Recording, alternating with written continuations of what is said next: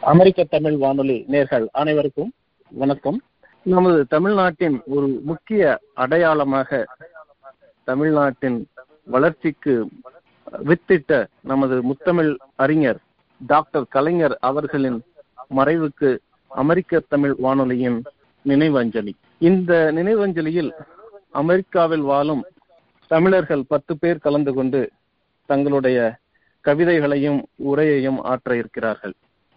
தமிழ்நாடு இன்று இந்திய அரசியலில் ஒரு முக்கியமான வளர்ச்சி அடைந்த ஒரு மாநிலமாக கருதப்படுவதற்கு இருப்பதற்கு ஒரு முக்கியமான காரணம் டாக்டர் கலைஞர் அவர்கள். இடஒதுக்கீடு பெண் கல்வி பெண் குழந்தைகள் பிறந்தவுடனே அவர்கள் படிப்பதற்கான செலவு இந்த மாதிரி பல பொருளாதார மாற்றங்களையும் சீர்திருத்தங்களையும் கொண்டு வந்து தந்தை பெரியார் அறிஞர் அண்ணா அவர்கள் வகுத்த அந்த திட்டங்களில் அந்த திட்டங்களை நிறைவேற்றி அதை தமிழ்நாட்டில் பயன் பழக்கத்திற்கு கொண்டு வந்து முறை நெறிப்படுத்தி இந்தியாவில் ஒரு முக்கிய மாநிலமாக கொண்டு வந்திருக்கிறார். அன்னாரின் மறைவுக்கு நாம் அனைவரும் அவருக்கு நினைவஞ்சலி செலுத்த வேண்டியது நமது கடமை. அந்த வகையில் அமெரிக்க தமிழ் வானொலியை அமெரிக்க தமிழ் வானொலி இந்த நிகழ்ச்சியை ஏற்பாடு செய்திருக்கிறது. இந்த நிகழ்ச்சியில் முதன் முதலில் வந்து உரையாற்றுவதற்கு வட அமெரிக்க தமிழ்ச்சங்க பேரவையின் முன்னாள் தலைவர் திரு நாஞ்சில் பீட்டர் ஐயா அவர்களை வரவேற்கிறேன். வணக்கம் நாஞ்சில் பீட்டர் அண்ணன் கலைஞர் களஞ்சியம் என்ற தலைப்பில் உங்கள் உரையை சொல்லவும். வணக்கம். கலைஞர் கருணாநிதி அவர்களின் மறைவுக்கு அமெரிக்கன் தமிழ் வானொலி வழியாக அஞ்சலி உரையாற்றுவதை பெருமையாக கருதுகிறேன். ஆயிரத்தி தொள்ளாயிரத்தி அறுபத்தைந்தாம் ஆண்டு முதல் கலைஞரின் அரசியல் மற்றும் பொது வாழ்க்கையை தொடர்ந்து கவனித்து வந்திருக்கிறேன். தமிழ் இலக்கிய உலகிற்கு கலைஞர் ஆற்றிய பணிகளை சிலவற்றை இங்கு எடுத்துக் கூற விரும்புகிறேன். அன்னாரது தமிழ் இலக்கிய பணி ஒரு கடல். அதில் ஒரு சிறு பகுதியை கூட ஒரு பேருரின் வழியாக விளக்க இயலாது. வாழ்நாள் முழுவதும் கலைஞர் அவர்கள் எதிர்நீச்சல் போட்டு பல்வேறு அரசியல் மத சாதி காழ்ப்புணர்ச்சிகளின் எதிர்வினையாகவே வாழ்ந்து வந்ததால் அவரது இலக்கிய பணிக்கு முழுமையான அங்கீகாரம் கிடைக்கவில்லை என்று கூறலாம். அன்னாரது இலக்கிய பணியும் அரசியல் எதிர் கண்ணோட்டமாக ஒரு கட்சி பணியாகத்தான் பார்க்கப்பட்டது என்றால் மிகையாகாது. இந்த வானொலி உரையில் கலைஞர் கள களஞ்சியம் என்ற தொகுப்பு நிலை குறித்து பேச விரும்புகிறேன். ரெண்டாயிரத்தி எட்டாம் ஆண்டில் centre for South Asia studies university of California Berkeley அதன் தமிழ் இருக்கை அப்போது பீடமென்று கூறுவார்கள். தமிழ் இருக்கையின் பத்தாவது ஆண்டு கொண்டாட்டத்தின் ஒரு நிகழ்வாக கலைஞரின் இலக்கிய படைப்புகள் சிலவற்றை தேர்ந்தெடுத்து கலைஞர் களஞ்சியம் என்று ஆயிரத்தி இருநூற்றி எழுபத்தி ஒன்பது பக்கங்களில் பேராசிரியர் ஜார்ஜ் ஹார்டின் முன்னுரையோடு நூல் தொகுப்பாக வெளியிடப்பட்டது. இது பலருக்கு தெரியாமல் போய்விட்டது என்பது வருந்தத்தக்கது. கலைஞர் களஞ்சியத்தில் தொகுத்தளிக்கப்பட்டுள்ள பதினான்கு இலக்கிய படைப்புகள் பற்றி மேலோட்டமாக கூற விரும்புகிறேன். கலைஞர் களஞ்சியம் என்ற நூல் தொகுப்பில் முழுமையாகவோ பகுதியாகவோ இணைந்துள்ள கலைஞரின் படைப்புகள். தொல்காப்பிய பூங்கா சங்கத்தமிழ் குரலோவியம் சிலப்பதிகாரம் கவிதைமலை சிறுகதைகள் புதினங்கள் நாடகம் நச்சிக்கோவை சிந்தனையும் செயலும் மிஞ்சிக்கு நீதி திருக்குறள் உரை திரை உரையாடல் மனோகரா முத்துக்குளியல் செம்மொழி. இந்த பதினான்கு தமிழ் இலக்கிய மலர்களால் தொடுக்கப்பட்டதுதான் கலைஞர் களஞ்சியம் என்ற தொகுப்புரை. இந்த களஞ்சியம் வெளிவர உதவிய புரவலர்கள் திட்டக்குழு உறுப்பினர்கள் ஆய்வுக்குழு உறுப்பினர்கள் அனைவருக்கும் தமிழர்களின் நன்றி உரித்தாகுக இனி இந்த கலைஞர் களஞ்சியத்தில் தூக்கப்பட்டுள்ள கலைஞர் படைப்புகளில் உள்ள சில இலக்கிய சிறப்புகளை பார்ப்போம். பேராசிரியர் ஜார்ஜ் ஹார்ட் தமிழ் இலக்கியத்தில் கலைஞரின் தொண்டு என்ற தனது முன்னுரையில் கலைஞரின் படைப்புகளில் புரட்சி கருத்துக்களை மிகவும் காண்கிறோம் என்கிறார். சமூகத்தில் புரட்சி வேண்டும். மனிதர்கள் அனைவரும் சமத்துவமாக நடத்தப்பட வேண்டும். அனைவருக்கும் சம உரிமைகள் வேண்டும் என்னும் பல கருத்துக்களை கலைஞர் அவரது இலக்கிய படைப்புகளில் வெளிப்படுத்தி இருக்கிறார் என்கிறார் பேராசிரியர் ஹார்ட் மேலும் கலைஞர் படைப்புகளை படிக்கும்போது தமிழ் இலக்கிய கருத்துக்களை இவர் போல் விளக்கியவர்கள் யாரு யாரும் இருக்க முடியாது என்றுதான் நினைக்க தோன்றுகிறது. அத்தனை சிறப்பு கலைஞர் படைப்புகளுக்கு என்று கூறுகிறார் பேராசிரியர் ஹாட் தொல்காப்பிய பூங்கா. இந்த கலைஞர் களஞ்சியத்தில் மிகவும் முக்கிய பங்கு வகிப்பது தொல்காப்பிய பூங்கா. காலவெள்ளத்தால் கரையாத கலைஞரை வழக்கமான நிபந்தனைகளுக்கும் நிமிர்ந்து நிற்கும் பெரும்புகழ் தொல்காப்பியம் என்னும் தமிழ் இலக்கண நூலுக்கு உரை வரைந்தோர் பலர். இப்பெரும் இலக்கண நூலை எளிய மக்களும் புரிந்து கொள்ளும் வகையில் எடுத்திருக்க இயலுமா? இலக்கிய சுவைகளை எடுத்து என்பது போல் இவ்விலக்கண நூற்கருத்துக்களை கேளாரும் வேட்ப முழுதல் கூடுமோ என்ற வினாக்கள் அறிஞர்களிடையே நிலவின. மேல்நிலை வகுப்புகளில் பாடம் சொல்லலாம். எளியவர்களுக்கு படம் போல் காட்ட முடியுமா? ஆய்வு நிகழ்த்தலாம். ஆனால் அனைவரும் படித்து பயனடைய முடியுமா? என்று எண்ணி மயங்கியது இலக்கிய உலகம். ஆனால் தொல்காப்பிய பூங்கா என்னும் அரிய இலக்கண இலக்கண திறனாய்வு வழியாக இலக்கணத்தை திறனாய்வு வழியாக இந்த அரும் பணியை செய்துள்ளார் கலைஞர். ஓரிரு எடுத்துக்காட்டுகளை கூறுகிறேன். உயிர் மெய்க்கு அவர் கூறியது. அண்ணாவின் மறைவுக்கு பின் கலைஞரின் நண்பர்கள் ஒருவர் கூறுகிறார் என்ன இருந்தாலும் தமிழ் தந்த அருங்கொடையை பாருங்கள். ஆவை முதல் எழுத்தாக கொண்ட அண்ணா நமக்கு தலைவர். இன்றைக்கு காவை முதலெழுத்தாக கொண்ட கலைஞர் கருணாநிதி நமக்கு தலைவர். இதை கேட்ட கலைஞரின் பதில் நண்பரே தமிழில் இக் என்ற மெய்யெழுத்து தான் நான் அதனுடன் ஆ என்ற உயிரெழுத்து சேர்ந்தால்தான் கா என்ற உயிர்மை எழுத்து என் பெயரில் முதலாக அமைந்துள்ளது. எவ்வளவு எளிமையான விளக்கம் பாருங்கள். எளிமையான பல தலைப்புகளில் கதைகள் கூறி தொல்காப்பிய இலக்கணத்தை எளிமையாக புரிய வைக்க அவர் எடுத்துக்கொண்ட தலைப்புகளில் சில. இன ஒற்றுமை வாணிகத்திறன் மற்புக்கு பரிசு துன்பத்தில் இன்பம் மானமும் வீரமும் காத்த மறவர் தமிழ் வழி தனிவழி காதலால் கசுந்திருகி ஒரு பெண்ணின் வெற்றி புறவியும் பறவையும் தோற்கும் மகளிர் மாண்பு உயர்வும் பணிவும் மெய்யன்பர் அறியாத மெய் எட்டுச்சுவை கொட்டும் இயல் நகை நான்கு அழுகை நான்கு பெருமித நான்கு ஓயை அறிவோம் காக்கையும் மயிலும் அன்றே வளர்ந்த அறிவியல் உணர்ந்தோர் அறிவர் அறிந்தோர் உணர்வர் நூறாவது மலர். வாசிப்போர் எளிதில் புரிந்து கொள்ளும்படி தொல்காப்பிய பூங்கா அமைந்துள்ளது. அதுதான் அதன் சிறப்பு. அடுத்து கலைஞர் எழுதிய சங்கத்தமிழ் என்றும் என்னும் நூல். சங்க இலக்கியம் எனப்படும் பத்து பாட்டும் எட்டு தொகையும் பண்டை தமிழர்களின் வாழ்வியல் காட்டும் பண்பாட்டு படிமங்கள். சொல் நலமும் பொருள் நலமும் ஓய்மை முதலான அணிகளின் பன்னலமும் பொருந்தி மாத்திரை முதலா அடி நிலை காணும் நோக்குமாறு அமைந்த சங்க இலக்கியம் என்னும் மாணிக்க பேழையிலிருந்து ஒளி உமிழும் சில செய்யுள் மணிகளை தேர்ந்தெடுத்து தம் எழிலார்ந்த தமிழண்ட என்னும் இழையில் கோர்த்து சங்க தமிழ் என்னும் புதிய அணிகலனை தமிழ் தாக்கி தந்துள்ளார் கலைஞர் அவர்கள். அவற்றுள் முப்பது செய்யுள்கள் கலைஞர் கலங்கியன் தொகுதியில் இடம்பெற்றுள்ளது. அடுத்து கலைஞர் களத்தில் இடம்பெற்றுள்ள கலைஞரின் படைப்பு குரல் ஓவியமாகும் இதன் சிறப்பு குறித்து நான் உங்களுக்கு விளக்க வேண்டியதில்லை. அடுத்தது கலைஞர் களஞ்சியத்தில் கலைஞரின் கைவண்ணத்தில் சிலப்பதிகாரம் நாடக வடிவில் இடம்பெற்றுள்ளது. அடுத்தது கலைஞரின் கவிதை மலை நூலிலிருந்து கலைஞர் களஞ்சியம் தொகுப்பில் பதினாலு கவிதைகள் இடம்பெற்றுள்ளன. அதில் இதயத்தை தந்திரு அண்ணா குறிப்பிடத்தக்கது. அடுத்தது கதையினிலே என்று ஒன்பது கதைகள் இடம்பெற்றுள்ளன. காந்தி தேசம் அனில் குஞ்சி எழுத்தாளர் ஏகலைவன் சுமந்தவள் நலாயினி குப்பைத்தொட்டி தப்பிவிட்டார்கள் கண்ணடக்கம் ஐயோ ராஜா. இந்த கதைகள் மிகவும் அருமையாக கலைஞர் இப்படி சிறுகதையும் எழுதுவாரோ என்ற வேப்பில் ஆழ்த்தும்படியாக அமைந்துள்ளது. அடுத்தது கலைஞர் களத்தில் களஞ்சியத்தில் வருவது புதினங்கள். இப்பகுதியில் தென்பாட்டி சிங்கம் பொன்னர் சங்கர் பாயும்புலி பண்டாரக வன்னியன் என்ற மூன்று நெடுங்கதைகளில் சில பகுதிகள் தே- தேர்ந்து தரப்பெற்றுள்ளன. இந்த இந்த புதினங்கள் எல்லாமே மிக மிகவும் சிறப்பு வாய்ந்தவை.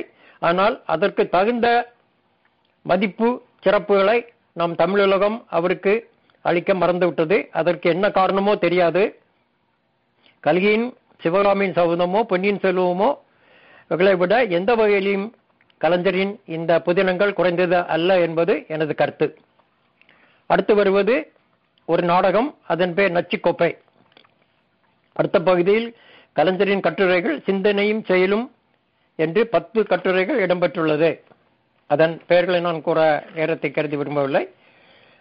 அடுத்து கலைஞர் களஞ்சியத்தில் இடம்பெறுவது கலைஞரின் நெஞ்சுக்கு நிதி இந்நூல். கலைஞர் தன் வரலாறு ஆட்டோபயோகிராஃபி ஆகும். ரெண்டாயிரத்தி ஐநூற்றி எண்பத்தி மூணு பக்கங்களை கொண்ட கொண்டது சில பகுதிகள் இந்த தொகுப்பில் இடம்பெற்றுள்ளது. இதில் குறிப்பிடத்தக்கது கலையும் அரசியலும் இரு கண்கள். ஐம்பெரும் முழக்கத்தில் கூறுகிறார் அண்ணால் அண்ணா வழியில் அயராது உழைப்போம் சாதியற்ற சமுதாயம் அமைத்தே தீருவோம். இந்தி திணைப்பை என்றும் எதிர்ப்போம். வன்முறை தவ் வன்முறை தவிர்த்து வறுமையை வெல்லுவோம். மாநிலத்தில் சுயாட்சி மத்தியில் கூட்டாட்சி என்பது குறித்து எழுதியிருக்கிறார். அடுத்து வருவது கவிஞரின் கவிஞரின் திருக்குறள் உரையிலிருந்து முப்பது பகுதிகள் இடம்பெற்றிருப்பது. அடுத்தது மனோகரா திரைப்படத்தின் உரையாடல் வருகிறது. அடுத்தது முத்துக்குவியல் கலைஞரின் சொற்பொழிவுகளிலிருந்து பதினாலு உரைகள் இத்தொகுப்பில் இடம்பெற்றுள்ளது. எல்லாம் நல்ல உரைகள் தான் இருந்தாலும் குறிப்பிடத்தக்கது ஏழையின் சிரிப்பில் அடுத்தது கவிக்கோ அப்துல் ரஹ்மான் மணிவிழா உரைகள் மிகவும் சிறப்பாக அமைந்துள்ளது. இறுதியாக தமிழை செம்மொழியாக நடுவண் அரசு அறிவித்ததை கொண்டாடும் வகையில் மதுரையில் முத்தமிழ் சங்கத்தின் சார்பில் நடைபெற்ற பாராட்டு விழாவில் கலைஞராற்றிய ஏற்புரை செம்மொழி என்ற தலைப்பில் இடம்பெற்றுள்ளது. இந்த நூலை எனக்களித்த திரு தில்லைக்கும் தில்லைக்குமரன் முன்னாள் தமிழ்ச்சங்க தலைவர் அவர்களுக்கு நன்றி கூறி இந்த வாய்ப்பளித்த அமெரிக்கன் தமிழ் வானொலிக்கும் நன்றி கூறி இந்த உரையை கேட்ட அனைவருக்கும் நன்றி கூறி முடித்துக் கொள்கிறேன். நன்றி வணக்கம். ரொம்ப நன்றி திரு நாஞ்சில் பீட்டர் ஐயா இது வந்து நீங்க சொன்ன பல தலைப்புகள் கேள்விப்படாத தலைப்புகள் இது பலருக்கும் ஒரு அரிய தகவலாக அமைந்திருக்கும் என நம்புகிறோம். அடுத்து வருவது திரு சுந்தரபாண்டியன் சபாபதி அவர்கள் சதுக்கபூதம் என்ற புனைப்பெயரில் அவர் பல இதழ்களில் எழுதி வருகிறார் இணையதளத்திலும் எழுதி வருகிறார். வட அமெரிக்க தமிழ்ச்சங்க பேரவையின் செயலாளராக பொறுப்பேற்றுள்ளார். கலிபோர்னியாவில் இருந்து திரு சுந்தர் சபாபதி அடுத்து பேச வருகிறார். நன்றி ஆறு முதற்கண் தமிழ்நாட்டின் மற்றும் இந்தியாவின் மிக முக்கியமான தலைவர்கள் தலைவரான கலைஞர் அவர்களுடைய மறைவுக்காக இந்த அஞ்சலி கூட்டத்தை நடத்துவதற்கு மிக்க நன்றி. அமெரிக்க தமிழ் வானொலிக்கு மிக்க நன்றி.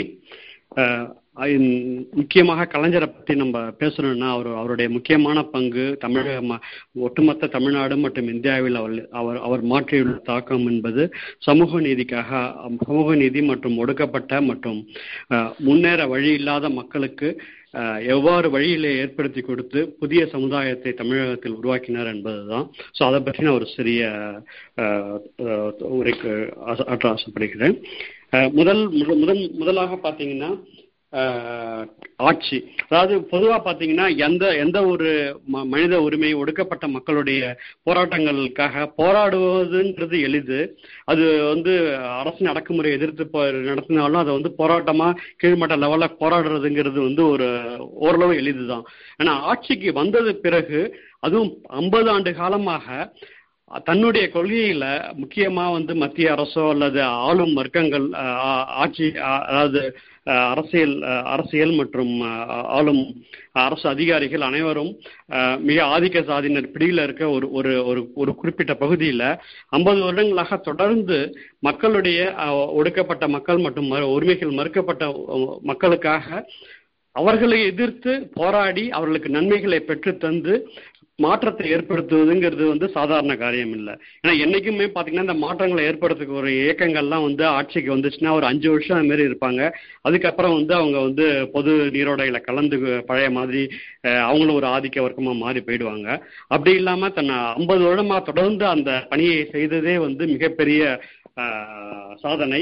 அவர் செய்த சாதனைகளை பற்றி பின்னாடி பார்ப்போம். பட் அதே குறிக்கோளோட கடைசி வரைக்கும் இருந்தது தான் அவருடைய மிக முக்கியமான சாதனை. அடுத்தபடியா பாத்தீங்கன்னா அவர் மட்டும் இல்ல அவர் அதுல முக்கியமான விஷயம் என்னன்னு பார்த்தோம்னா அவர் வந்து சமூக நீதி அண்ட் ஒடுக்கப்பட்ட மக்களுடைய உரிமைகளுக்கு சார்ந்து ஆட்சி நடத்தி அரசியல் செய்ததால் தான் எதிர்கட்சிகளாக இருந்த மற்ற அதிமுக மற்ற கட்சிகளா வந்த கட்சிகளும் அந்த நிலையை எடுக்க வேண்டியிருந்துச்சு. அப்படி இல்லாம இவரே அதை வந்து ஏன்னா கடந்த ஐம்பது வருஷமாக வந்து திமுக சார்பு அரசியல் தான் வந்து தமிழ தமிழகத்தில் நடந்துட்டு இருந்துச்சு.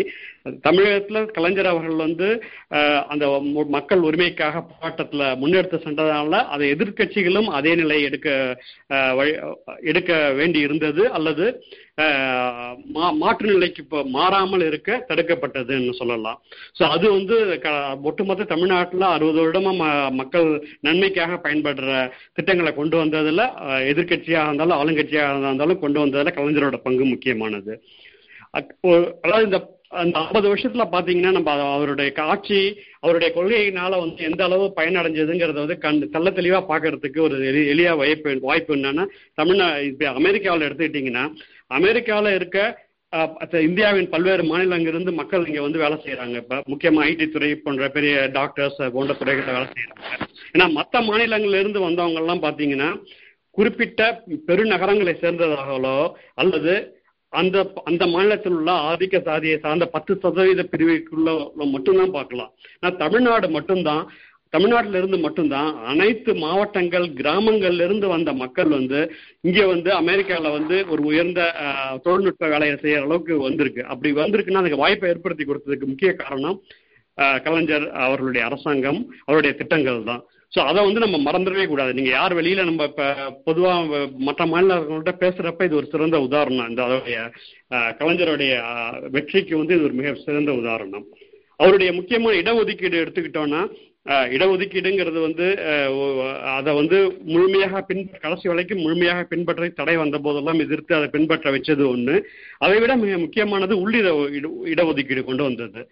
அதாவது எம்பிஎஸ்சி பிசியில வந்து நிறைய பேர் தமிழக தமிழ்நாட்டில் உள்ள தொடர்ச்சியான முன்னேற்ற பாதை முன்னேற்றம் முன்னேற்ற சோஷியல் ஜஸ்டிஸ் முடிவுகளால ஒரு சில பிற்படுத்தப்பட்ட மக்கள் அல்லது தாழ்த்தப்பட்ட மக்கள் ஒரு பிரிவுகள் முன்னேறி அதுலேயும் சில பேர் பின்தங்கிய போது பின்தங்கிய மக்கள் முன்னேற்றம் கொண்டு வர கொண்டு வருவதற்காக உள்ளிதக்கீடு கொண்டு வந்தது மிக மிக முக்கியமானது.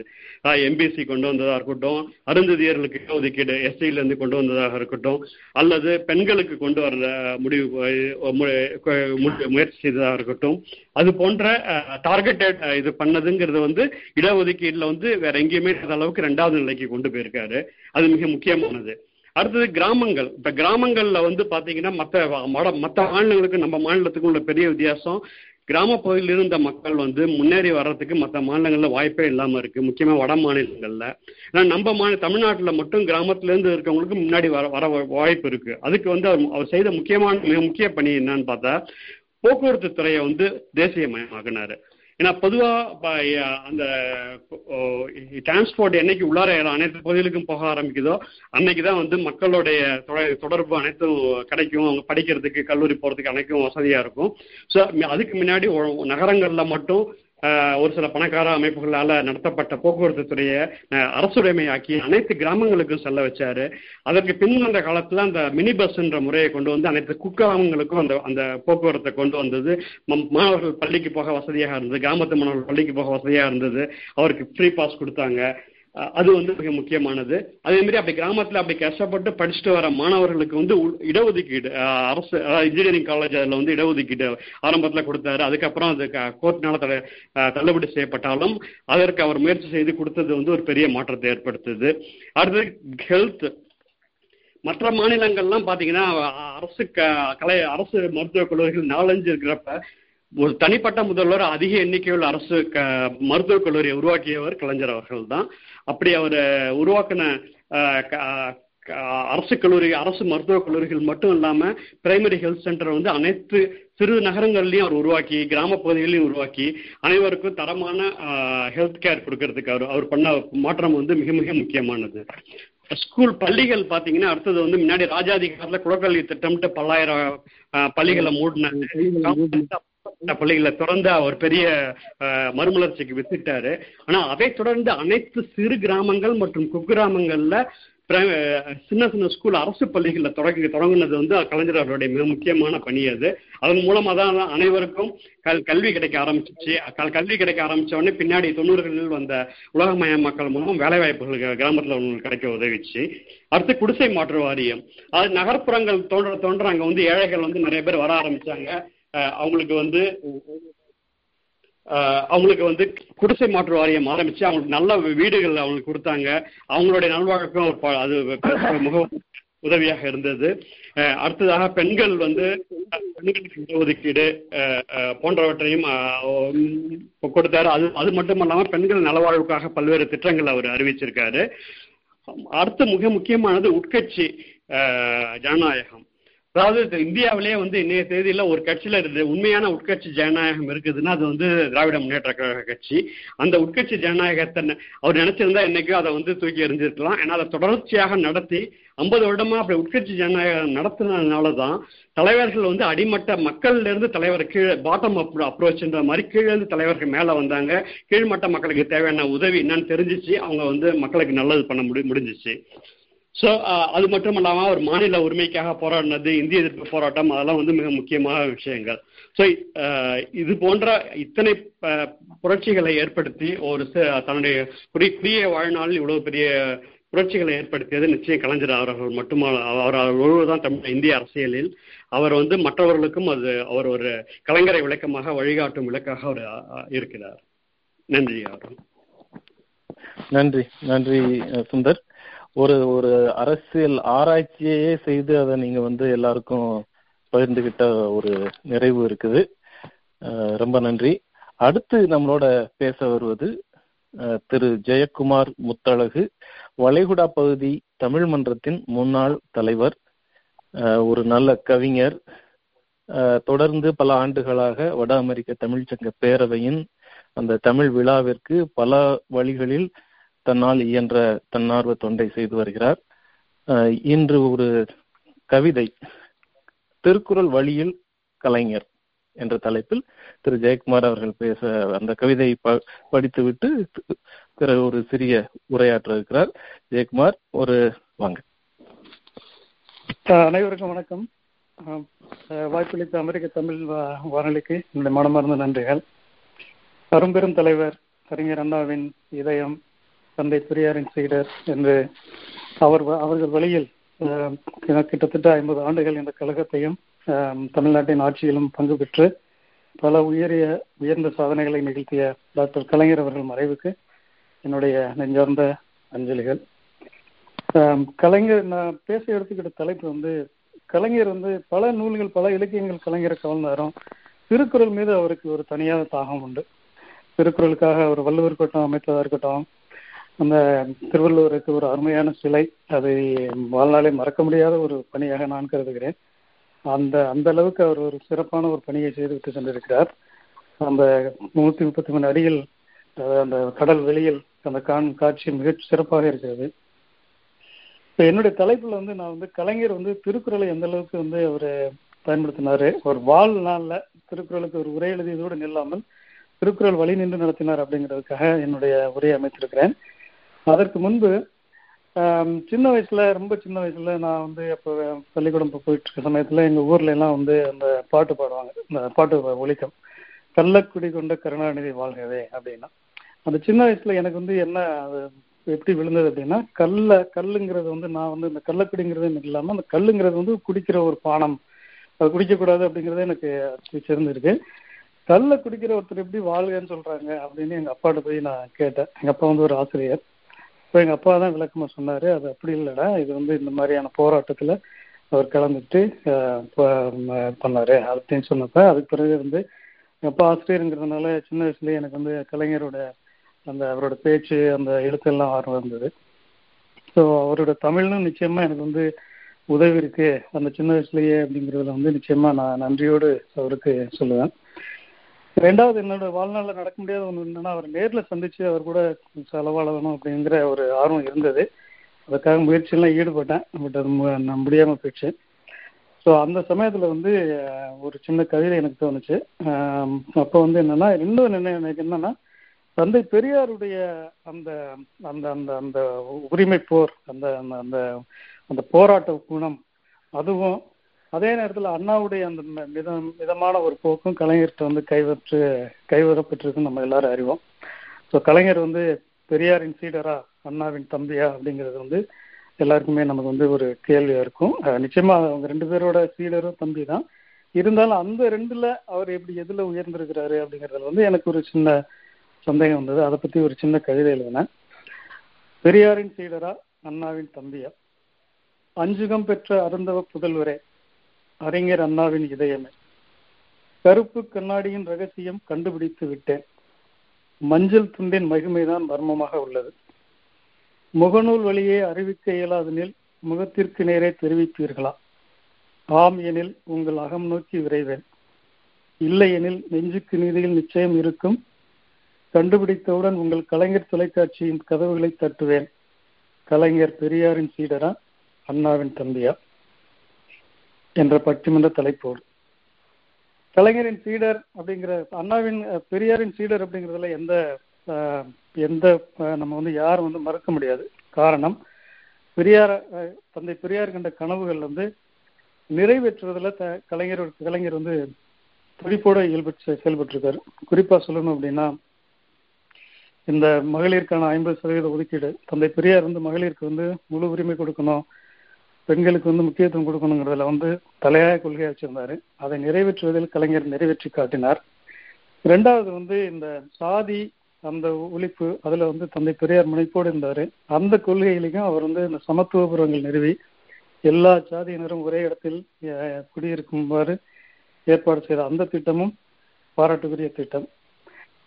தந்தை பேர் இன்னொன்னு என்ன உங்க வந்து இப்ப அவருடைய நண்பர்கள் வட்டாரத்தை பார்த்தோம் அப்படின்னா அவரோட பழகியவர்கள் பாத்தீங்கன்னா அந்த அவரோட அந்த இளமை காலத்துல இருந்து மிகச்சிறந்த தமிழ் அறிஞர்களா இருக்கட்டும் கவிஞர்களா இருக்கட்டும் பேச்சாளர்களாக இருக்கட்டும் அவங்க எல்லாருமே அவர் கலைஞரோட கொள்கை சிலவற்றை பிடிக்காது இருந்தாலும் ஆனால் அவரோட தொடர்பில் இருக்கிறது அவரை பத்தி சிலாகித்து பேசுவதில் வந்து நான் நேரிலே பார்த்துருக்கேன். கவிக்கு அப்துல் ரஹ்மானை நான் சந்திக்கும் வாய்ப்பு கிடைச்சது அவர் கலைஞரை பத்தி சொன்ன பல விஷயங்கள் வந்து ரொம்ப சிறப்பா இருந்தது. அது மட்டும் இல்லாம அவருடைய அவரோட தோளோடு தோல் நின்று அவருக்கு உற்ற துணையாக உற்ற தோழனாய் இத்தனை ஆண்டுகள் இருந்து வந்த அவருடைய மூத்த சகோதரர் போன்ற பேராசிரியர் அன்பழகன் அவர் வந்து கலைஞரை பத்தி ஒரு இதுல சொல்லியிருக்கிறாரு. தன்மான தந்தை பெரியாரின் உணர்வு காக்கும் மைந்தன் இனமான ஏந்தல் அண்ணாவின் இதயம் நாடிய இளவல் இனமாந்திரதம் இழிவு துடைத்திட முன்னோர் முனைவோர்க்கு தோழன் லட்சிய பணியில் கலைஞர் என் பெருமைக்குற்ற நண்பர். பேராசிரியர் அன்பழகன் அவர்களுடைய நட்பு கிடைக்கிறதெல்லாம் சாதாரண விஷயம் இல்லை. அவரோடு நின்று அவரு அந்த அந்த மாதிரி நடத்தி சொன்னதோ அவர் சொல்றப்ப சொல்ல உன் நண்பனை உன் நண்பனை பற்றி சொல் உன்னை பற்றி சொல்லுகிறேன் அப்படின்வாங்க அதுக்கேற்ற மாதிரி இவரோட இந்த நட்பு வட்டாரங்களே இவர் யார் அப்படிங்கிறத நமக்கு வந்து பறைசாற்றும். திருக்குறளுக்கு வந்து உரை எழுதியிருக்கிறார். அவரோட உரை வந்து படிக்க படிக்க இனிமையா இருக்கும். நமக்கு வந்து பரிமையில் எழுதுகிற உரையா இருக்கட்டும் அதுக்கு பிறகு வந்த டாக்டர் மூவா அவரோட உரையா இருக்கட்டும் இந்த உரைகள்லாம் வந்து நமக்கு இன்றைய காலத்துல வந்து இப்போ தெரிஞ்சு கொள்வது ரொம்ப கஷ்டம். ரொம்ப கடினமா இருக்கும். அந்த மாதிரி இல்லாம எளிய முறையில இப்போ இன்றைய நவீன தமிழ்ல அதை பயன்படுத்தி அந்த மாதிரி ரொம்ப அழகா கலைஞர் வந்து அதுக்கு உரை எழுதியிருக்கிறாரு.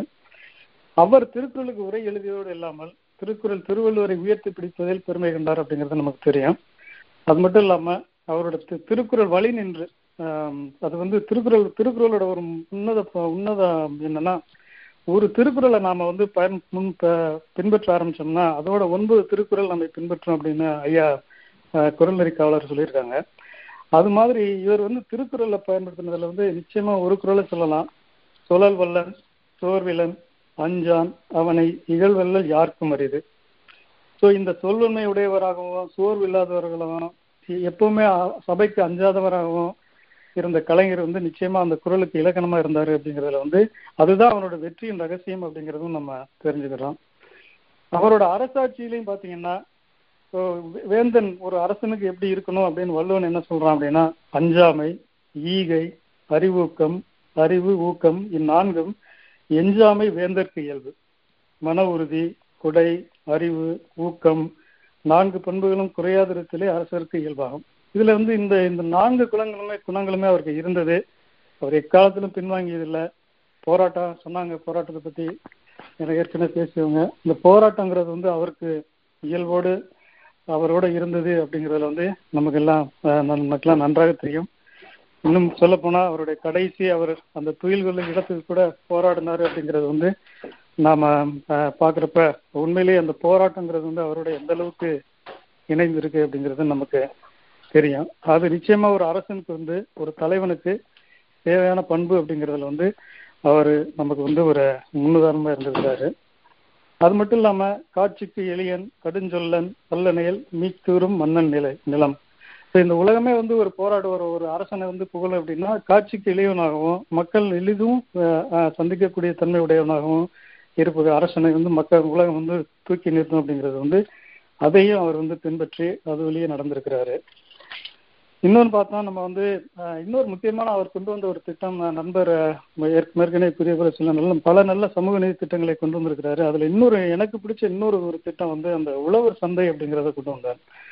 உழவர்கள் வந்து நமக்கு தெரியும். உழவர் உழுதுண்டு வாழ்வாரே வாழ்வார் மற்றெல்லாம் தொழுதுண்டு பின் சொல்லுவார்னு வல்லவன் சொன்னதுக்கேற்ற அந்த உழவு உழவன் கை உணவனையுடைய தூக்கி நிறுத்தும்னா அவனுக்கு உதவும் ஒன்றும் அந்த தொழிலை முன்னிறுத்தும் இந்த தொழிலுக்கு உதவி ஒன்றா மாதிரி அவர் அவரோட ஆட்சியில அந்த உழவர் சந்தையை செஞ்சு அது அது வந்து அது வந்து ஒரு புகழ் புகழடைந்த ஒரு ஒரு திட்டமாக கொண்டு வந்தார். இன்னும் என்ன எத்தனையோ திட்டங்களை சொல்லிட்டே போகலாம். டாக்டர் கலைஞர் அவர்கள் வந்து தமிழகத்துல தமிழ்நாட்டுக்கு கிடைத்த மிகப்பெரிய ஒரு அதாவது தந்தை பெரியார் அதற்கு முன்பு நீதி கட்சி இவங்க கொண்டு வந்த அந்த சமூக நீதியினுடைய அந்த அந்த அகல் விளக்கை அந்த அந்த அந்த விளக்கை அவர்கள் கொண்டு வந்து அதற்கு பிறகு தந்தை பெரியாருக்கு கொடுத்து தந்தை பெரியார் அதை எடுத்து முன்னிறுத்தி அதற்கு பிறகு அறிஞர் அண்ணாவும் அதை கலைஞரிடமும் கொண்டு சேர்த்தார்கள். கலைஞர் அதை நிச்சயமாக சிறப்பாக அதை செய்து முடித்து தன்னுடைய வாழ்நாளை தமிழுக்கும் தமிழர்களுக்கும் அர்ப்பணித்திருக்கிறார் அப்படிங்கிறது வந்து நிச்சயமா நம்ம வந்து நம்ம எல்லாரும் மறக்க முடியாத ஒரு விஷயம். அன்னாரின் புகழ் ஓங்கும். அவர் விட்டு சென்ற பணிகள் இன்னும் நிறைய இருக்கிறது. அதை நாம் நிச்சயமாக தொடர்ந்து செய்து அவருக்கு புகழ் சேர்ப்போம். தமிழ் தமிழ் காப்போம். தமிழரை காப்போம். நன்றி. வணக்கம். மிக்க நன்றி ஜெய். அடுத்து நம்மளோட பேச இருக்கிறது திரு இளங்கோவன் சந்தானம் லாஸ் ஏஞ்சலஸ் கலிபோர்னியாவிலிருந்து இணைகிறார். இளங்கோவன் வட அமெரிக்க தமிழ்ச்சங்க பேரவையின் ஆண்டுதோறும் நடக்கும் பேரவை விழாவிற்கு பல விதங்களில் உதவி செய்து தன்னார்வ தொண்டு செய்து வருகிறார். வாங்க இளங்கோவன். இளங்கோவன் வந்து பேச எடுத்திருக்கிற தலைப்பு திராவிடத்தின் சாதனைகளை உலகுக்கு கூறுதல் அப்படிங்கிற தலைப்புல பேசுறேன். வணக்கம். கலைஞர் அவர்களுக்கு அஞ்சலி செலுத்த இந்த நிகழ்ச்சியின் வாயிலாக எனக்கு வாய்ப்பளித்த அமெரிக்க தமிழ் வானொலிக்கு நன்றியை தெரிவித்துக் கொள்கிறேன். என்னுடைய தலைப்பு குறிப்பாக திராவிட இயக்கத்தின் சாதனைகளை உலகுக்கு எடுத்து சொல்லுதல். இந்த தலைப்பினுடைய நோக்கம் என்னவென்று பார்த்தால் அதாவது எந்த ஒரு அமைப்பும் இயக்கமும் தலைவர்களும் அதனோடு சேர்ந்து அவர்களுடைய கொள்கைகளும் அந்த கொள்கைகளை அவர்கள் எவ்வாறு நடைமுறையில் நடைமுறைப்படுத்தி சாதித்து காட்டுகிறார்கள் என்பதுதான் அந்த அந்த இயக்கத்தையும் அந்த கொள்கையும் அந்த தலைவர்களையும் நிகழ்காலத்தில் மட்டுமல்லாது பல நூற்றாண்டுகளையும் கடந்து அவர்களை வாழ வைக்கும் வேலையாக நான் கருதுகிறேன். அந்த வகையில் திராவிட இயக்கத்தின் கொள்கை என்பது அடிப்படையில் சுயமரியாதை இயக்கத்தை சுயமரியாதை போற்றுவது அதாவது தனி மனித அடிப்படையில் இன அடிப்படையில் மத அடிப்படையில் சாதி அடிப்படையில் பாலியல் அடிப்படையில் இப்படி அனைத்து விதத்திலும் மக்களுக்கு தங்கள் சமத்துவமானவர்கள் தங்க அவர்களுடைய சுயமரியாதை போற்றப்பட வேண்டும் என்பதை வலியுறுத்திய ஒரு இயக்கமாக நாம் திராவிட இயக்கத்தை பார்த்தோம். இந்த இயக்கத்தின் கொள்கைகளை வழிநடத்தும் ஒரு கருவியாகவே திராவிட முன்னேற்ற கழகம் வந்து அண்ணாவின் தலைமையிலே ஆட்சி பொறுப்பில் அமைந்தது. அவர் அமைந்த உடனே சுயமரியாதை திருமணத்திற்கு ஆஹ், சட்டமியற்றி ஒரு மிகப்பெரிய ஒரு சாதனையை நிகழ்த்தி காட்டினார். அது சுயமரியாதை சட்டத்தை அங்கீகரித்து ஏற்ப- இயற்றிய அந்த சட்டம் என்பது இந்திய வரலாற்றிலேயே வந்து ஒரு மற்ற மாநில மக்களோடு ஒப்பிட்டு பார்க்கும் பொழுது அது கனவில் கூட கண்டிராத ஒரு சட்டம் அது. அதை நடைமுறைப்படுத்த முடியும் என்ற ஒரு நடைமுறைப்படுத்துவா முடியுமா என்ற ஒரு எண்ணத்தை கொடுக்கக்கூடிய ஒரு சட்டம். அந்த வகையில் திராவிட இயக்கத்தின் கொள்கைகளை செயல் திட்டமாக மாற்றியது என்பது பார்த்தால் திராவிட முன்னேற்ற கழகம். திராவிட முன்னேற்ற கழகத்தின் தலைவர்களாக அண்ணாவும் கலைஞர் அவர்களும் செய்த இந்த சாதனைகள் என்பது தமிழ்நாட்டு மக்களாலேயே முழுமையாக உள்வாங்கி உள்வாங்கப்படவில்லை என்ற ஐயம் வந்து பல பேருக்கும் இருக்கிறது. இன்றைய தலைமுறையினருக்கு வந்து இந்த கொள்கை பல இன்று அவர்கள் அனுபவிக்கும் பல பலன்கள் வந்து இந்த கல்வி கட்சியினாலும் அந்த இயக்கத்தினாலும் ஏற்பட்ட கொள்கையினால் விளைந்தது என்பதை உணராதவர்களாக இன்றைய தலைமுறையினர் வளர்ந்திருப்பது அது கண்கூடாக நம் முன்னே தெரிகின்றது. அது மட்டுமல்லாமல் தமிழ்நாட்டிற்கு வெளியில் இந்திய அளவில் தமிழ்நாடு அடைந்திருக்கும் பல சாதனைகள் இப்போ அண்மையிலே கூட நீங்கள் கேரளாவிலே அனைத்து சாதியினும் அர்ச்சகராகலாம் என்று ஒரு சட்டம் வந்து அது ஒரு ஒரு அர்ச்சகராகவும் பணியமர்த்தப்பட்டார். இது வந்து ஒரு சாதனையாக பார்க்கப்பட்டது இந்திய அளவில். ஆனால் அதற்கு முன்பே தமிழ்நாட்டில் இப்படி ஒரு சட்டம் இயற்றப்பட்டு ஒரு ஒரு அரசியராகவும் இருக்கின்றார். அதாவது என்ன கூற வருகிறேன் என்றால் தமிழ்நாட்டில் இது போன்று முற்போக்கான பல கொள்கை சார்ந்த செயல் திட்டங்கள் நடைமுறையில் இருக்கின்றன. அது ஆனால் கெடுவாய்ப்பாக தமிழர்களுக்கே எடுத்து செல்லப்படவில்லை. அதன் வழியாக இந்தியர்களுக்கும் அது எடுத்து செல்லப்படவில்லை. இதை நாம் எப்படி சரி செய்வது? குறிப்பாக தமிழ்நாடு அப்போ நம்ம எனக்கு பேசியவர்கள் பல வேலை திட்டங்களை குறிப்பிட்டார்கள். அதில் இன்னொன்று நாம் இந்த தமிழ்நாடு அரசு கலைஞர் அவர்கள் ஆட்சியிலே தமிழ்நாடு சுயமரிய திருமண பதிவு சட்டம் என்ற ஒன்றை அவர் கொண்டு வந்தார். அதாவது சாதி மறுப்பு திருமணம் என்பது ஒரு கனவாகவே பல மாநிலங்களில் இருந்த ஒரு காலகட்டத்திலே இந்த குறிப்பாக இந்த ரெண்டாயிரத்தி ஒன்பதில் அவர் கொண்டு வந்த இந்த தமிழ்நாடு திருமண பதிவு சட்டம் என்பது திருமண பதிவு என்பது வந்து ஒரு திரு அதாவது சாதி மாறி மதம் மாதிரி திருமணம் செய்பவர்கள் திருமணம் செய்வது எளிது. அது இங்கு யார் வேணாலும் எப்படி வேணாலும் செய்து விடலாம் ஆனால் அது பதிவு செய்வது என்பது மிக மிக கடினம். ஏனெனில் அதற்கான கோப்புகள் ஆவணங்கள் இது பல நெருக்கடிகள் அது அடங்கியிருக்கிறது. ஆனால் இந்த குறிப்பிட்ட இந்த ரெண்டாயிரத்தி ஒன்பது சட்டம் என்பது இந்த பதிவை மிகவும் எளிமையாக்கியது. சாதியற்ற சமூகத்தை நாம் படைக்க வேண்டும் என்ற திராவிட இயக்கத்தின் அடிப்படையான கொள்கைக்கு திறவுகோலாக இருப்பதே ஆமண திருமண முறையை ஒழிப்பது. அந்த அகமர திருமண முறையை ஒழிப்பதற்கு பல வேலை வேலை திட்டங்களை திராவிட முன்னேற்ற கழகம் அது திராவிட இயக்கமும் திராவிட முன்னேற்ற கழகமும் மறைமுகமாகவும் நேரடியாகவும் செய்துள்ளார்கள். அதில் இந்த ஒரு திட்டம் வந்து மிக முக்கியமான ஒரு திட்டம். இந்த இப்படியான ஒரு திட்டத்தை நாம் வந்து மற்ற மாநிலங்களில் இருக்கும் இளைஞர்கள் அவர்கள் வந்து பதிவு செய்யும் பொழுது எதிர்கொள்ளும் நெருக்கடிகளோடு ஒப்பிடும் பொழுது அவர்கள் இந்த பதிவு முறை திட்டத்தை ஒப்பிட்டு பார்க்கும் பொழுது இப்படி ஒன்று எங்கள் மாநிலத்தில் இல்லை என்று அவர்கள் கூறுவதை நானே நேரடியாக கேட்டிருக்கிறேன். அதாவது இது ஒரு சிறு உதாரணம். இப்படி பல திட்டங்கள் வந்து நாம் வந்து தமிழ்நாட்டில் இருக்கும் திட்டங்கள் இந்தியாவிற்கே முன்னோடியாக இருக்கின்றது. அதனுடைய பலன்களை நாம் அனுபவித்து வருகின்றோம் என்று இன்றைய தலைமுறைகளுக்கு நிறைய பேருக்கு கொண்டு சேர்க்கப்படவில்லை என்பது ஒரு ஒரு கடுவாய்ப்பான ஒரு நிகழ்வாக என்றும் இருக்கின்றது. இதை நாம் வந்து காலம் நமக்கு இன்னும் இருக்கிறது. நாம் இதை இப்பொழுதும் நாம் முன்னெடுத்து செல்ல வேண்டும். இதன் மூலம்தான் நம் முன்னே நமக்கு முன்னர் சென்ற மறைந்த கலைஞர் அவர்களும் அண்ணா அவர்களும் பெரியார் அவர்களும் இவருடைய கொள்கை அவர்களுடைய கொள்கையின் வாயிலாக கிடைத்த பயன்களை நாம் அனுபவித்து வருகின்றோம். இந்த கொள்கை என்பது மனிதன் தன் சுயமரியாதையோடு அனைத்து நலன்களையும் பலன்களையும் அடைந்து இந்த மண்ணில் வாழ வேண்டும். என்ற அந்த ஒற்றை அடிப்படை நோக்கத்தோடு வகுக்கப்பட்ட கொள்கை அதன் அடிப்படையிலே இந்த திட்டங்கள் எல்லாம் ஒவ்வொரு திட்டமும் இது எண்ணற்ற திட்டங்கள் இருக்கின்றன. திருமணம் விதவை மறுமண திட்டம் பெண்களுக்கு சொத்துரிமை திட்டம் திருநங்கைகளுக்கான கல்வி வேலை வாய்ப்பு உரிமை எண்ணற்ற திட்டங்கள் இவ்வாறு இருக்கின்றன. இந்த திட்டங்களை நாம் குறிப்பாக இன்னொன்றை நாம் சொல்ல வேண்டும். ஊடகம் அதாவது தமிழ்நாட்டு ஊடகங்களை பொறுத்தவரை தமிழர்களுக்கு வந்து எல்லாமே தமிழில் சொல்லப்பட வேண்டும். நாம் தமிழர்களுக்கு ஆங்கில மோகம் இருக்கின்றது என்று ஒரு குற்றச்சாட்டு இருந்தாலும் கூட தமிழ்நாட்டு மக்களை பொறுத்தவரை ஊடகம் என்பது தமிழ் ஊடகம் ஆனால் இந்திய அளவை பொறுத்தவரை ஊடகம் என்பது ஆங்கில ஊடகம். இப்போது மற்ற மாநிலங்களை பார்த்தால் அவர்கள் ஆங்கில ஊடகங்கள் வாயிலாக தான் செய்திகளை அறிந்து கொள்வதாக இருப்பார்கள். தமிழ்நாட்டை பொறுத்தவரை நகர்ப்புறத்தில் வாழ்பவர்களுக்கு மட்டும்தான் இந்த ஆங்கில ஊடகங்கள் ஆங்கில ஆட்சி ஊடகங்கள் செய்திகளை அறிவர்களாக இருப்பார்கள். மற்றபடி பெரும்பான்மையான தமிழ்நாட்டு மக்கள் என்பவர்கள் தமிழ் நாளிதழ்கள் தமிழ் வானொலி தமிழ் காட்சி ஊடகம் இதன் வாயிலாக தான் செய்திகளை அறிவுகளாக இருப்பார்கள். இவர்களால் இந்த சாதனைகள் தமிழ்நாட்டு மக்களுக்குள்ளேயே சுற்றி சுற்றி சொல்லப்படுகின்றது. ஆனால் தமிழ்நாட்டு மக்களின் தமிழ்நாட்டின் அரசியலின் சாதனை என்பது ஆங்கில ஆங்கில வழியில் ஊடகங்களின் வாயிலாக மற்ற மாநிலங்களுக்கு எடுத்துச் செல்லப்படவில்லை.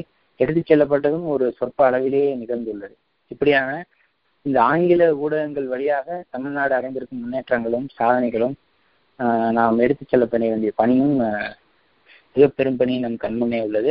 கலைஞர் அவர்களுடைய மறைவு என்பது நமக்கு தமிழ்நாட்டிற்கு வந்து ஒரு அடையாள இழப்பை விட்டு சென்றிருந்தாலும் நாம் ஒவ்வொருவருக்கும் அந்த பொறுப்பு உள்ளது. இந்த கட்சியினுடைய இந்த இயக்கத்தினுடைய கொள்கை என்பது ஏறக்குறைய தமிழ்நாட்டில் அனைவருமே இந்த கட்சியினுடைய இயக்கத்தினுடைய கொள்கையினோட செயல் திட்டங்களாலும் பயனடைந்தவராக இருக்கின்றார்கள்.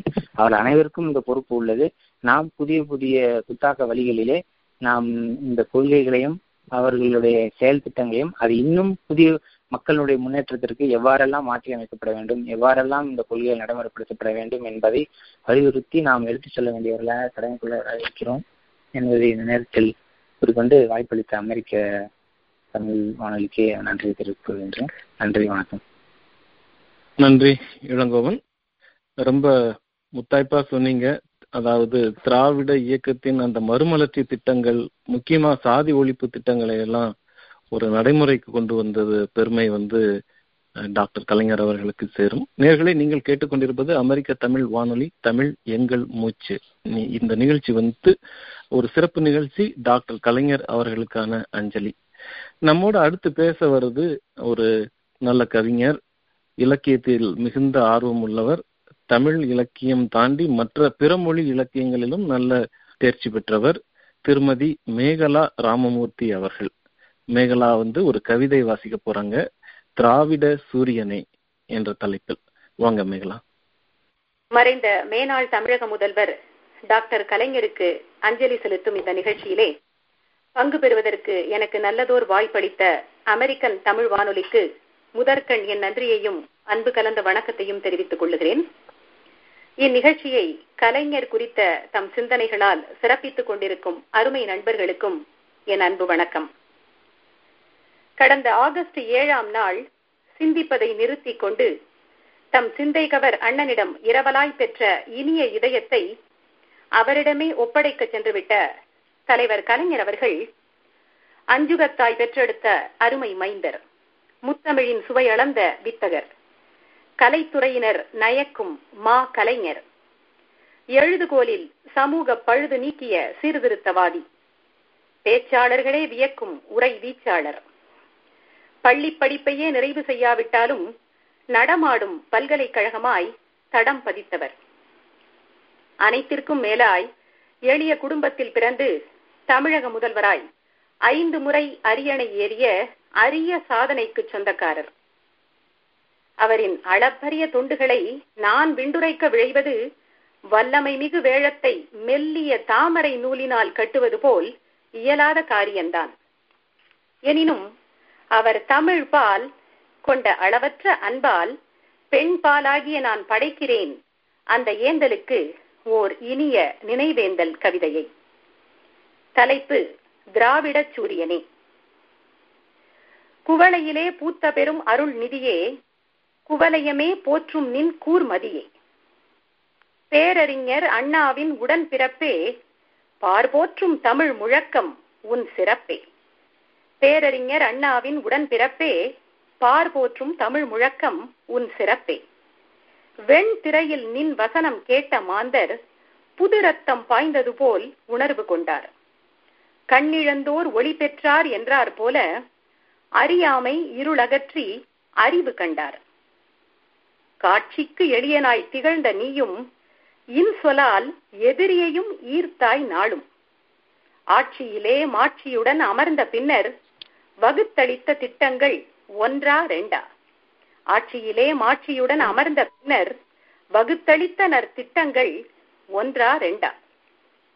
சமத்துவம் காத்திடவே ஊர் அமைத்தாய். உழவர் தமது பொருள் விற்றிடவே சந்தை கண்டாய். நம் மொழியின் மகத்துவத்தை சகத்தோர் காண செம்மொழியாம் தகுதியினை பெற்றுத் தந்தாய். நம் மொழியின் மகத்துவத்தை சகத்தோர் காண செம்மொழியாம் தகுதியினை பெற்றுத் தந்தாய். அர்ச்சகராய் பணிபுரிய அனைவருக்கும் அரியதோர் வாய்ப்பளித்த அறிஞன் நீயே. புவி போற்றும் வள்ளுவனாம் பெரியோனுக்கு கவினுறவே சிலை எடுத்தாய் கோட்டம் வைத்தாய். புவி போற்றும் வள்ளுவனாம் பெரியோனுக்கு கவினுறவே சிலை எடுத்தாய் கோட்டம் வைத்தாய். மணியான காவியங்கள் பலவும் தீட்டி அணியாக பூட்டினையே தமிழ் பெண் நாட்கு. அயராத உன் உழைப்பை கண்டு வானில் அயர்ந்து போய் ஆதவனும் நின்றதுண்டு. அயராத உன் உழைப்பை கண்டு வானில் அயர்ந்து போய் ஆதவனும் நின்றதுண்டு. வாழ்நாளில் போராட்டம் பலவும் கண்டாய் வீழ்ந்த பின்னும் போராடி நீதி வென்றாய். வாழ்நாளில் போராட்டம் பலவும் கண்டாய் வீழ்ந்த பின்னும் போராடி நீதி வென்றாய்.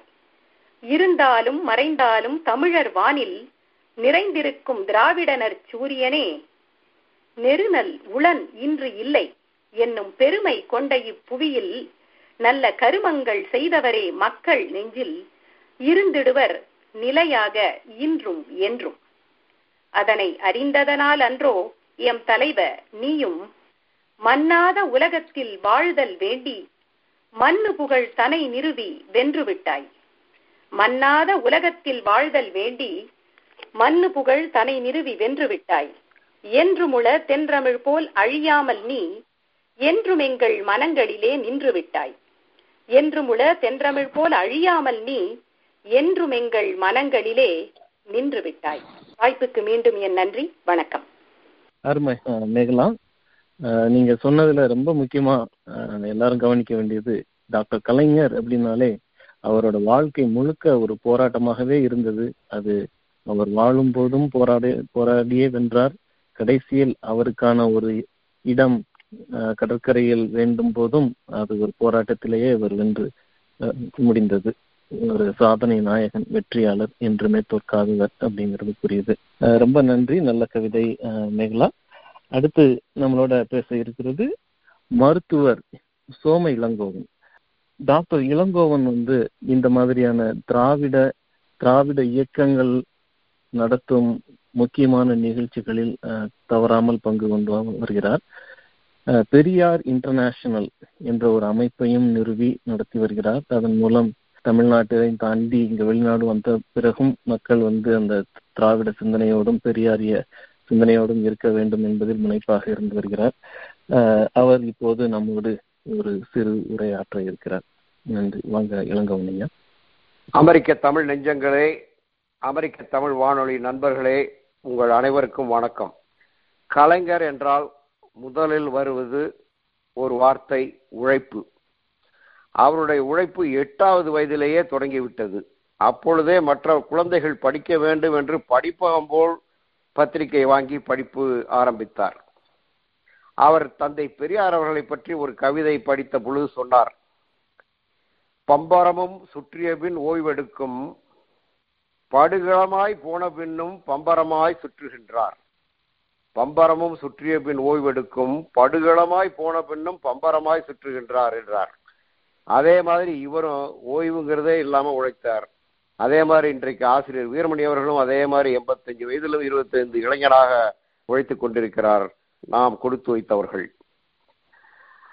அவருடைய வாழ்க்கையிலே அவர் பட்ட அவமானங்கள் கொஞ்ச நஞ்சமல்ல. சிறு வயது முதலே அவர் பெற்றது பெருமைகள் அவமானங்கள் அவமானங்கள் தான் அவருடைய அருமை நண்பர்கள் கூட துரோகிகளாக மாறி அவரை அவமானப்படுத்தினார்கள். ஆனால் அதையெல்லாம் பற்றி அவர் கொஞ்சம் கூட கவலைப்பட்டதே கிடையாது. அவருடைய வா செயல் அதுதான் முக்கியம். அவருடைய இன்னொரு முக்கியமானது நிறைய பேர்த்துக்கு தெரியாது. வந்து பல பேர் கொடைவள்ளர்கள் என்று சொல்லிக்கொண்டு அழைகின்றார்கள் ஆனால் இவர் அவர் முதல் முதல் வாங்கிய பணத்திலிருந்து அவருடைய திருக்குவளை கிராமத்திற்கு மகளிர் மருத்துவ நிலையம் ஆரம்பித்து அந்த பணத்தை அப்படியே கொடுத்தார். அவரை பற்றி பல கருத்துக்கள் சொல்வார்கள் அவர் வாங்கிய முதல் கார் ஏழையாக இருந்தாலும் திராவிட முன்னேற்ற கழகத்திலே முதல் கார் வாங்கியது அவர்தான். அந்த காரே வந்து என் எஸ் கிருஷ்ணன் அவர்களிடம் கொடைவள்ளல் என் எஸ் கிருஷ்ணன் அவர்களிடம் ஒரு பந்தயம் கட்டி அதில் அவர் தோற்று ஐயாயிரம் ரூபாய் தர வேண்டி இருந்தது. என் எஸ் கிருஷ்ணன் அந்த ஐயாயிரம் ரூபாய் வேண்டாம் உனக்கு கார் வேணும் நான் கார் வாங்கி தரேன்னு சொல்லி அடுத்த நாள் வாக்ஸால் காரை கொண்டாந்து அவர் வீட்டில் நிறுத்தினார். அந்த மாதிரியான செயல் வீரர் அவருடைய வார்த்தைகள் விளையாட்டு அப்படியே விளையாடும். பராசக்தி படம் நம்ம அனைவரும் அறிந்தது.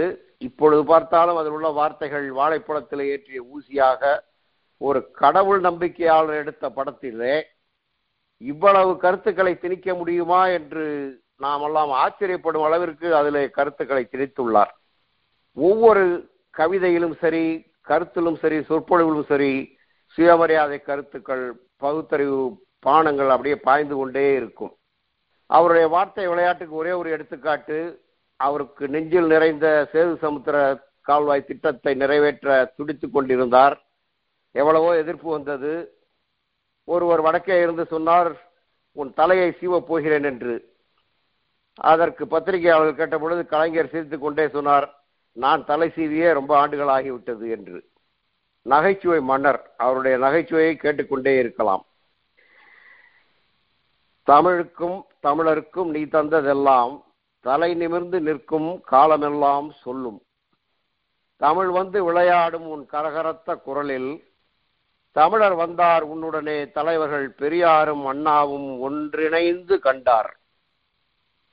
உன் பெருமை வாழ்ந்திடுமே தமிழ் போலே என்றும் தரணி வாழ் தமிழர் என்று வாழ்த்துகின்றோம் உம்மை. உன் பெருமை வாழ்ந்திடுமே தமிழ் போலே என்றும் தரணி வாழ் தமிழர் என்று வாழ்த்துகின்றோம் உம்மை. தம்பி சொன்னது போல அவருடைய கொள்கைகள் வெற்றி பெற நாம் அனைவரும் நம்மாலானதை செய்ய வேண்டும் என்று கூறி உங்கள் அனைவருக்கும் நன்றி சொல்லி வெளிவருகின்றேன் வாழ்க தமிழ். மிக்க நன்றி இளங்கோவன் ஐயா. தொடர்ந்து பேசுவோம். நீங்கள் கேட்டுக்கொண்டிருப்பது அமெரிக்க தமிழ் வானொலி தமிழ் எங்கள் மூச்சு.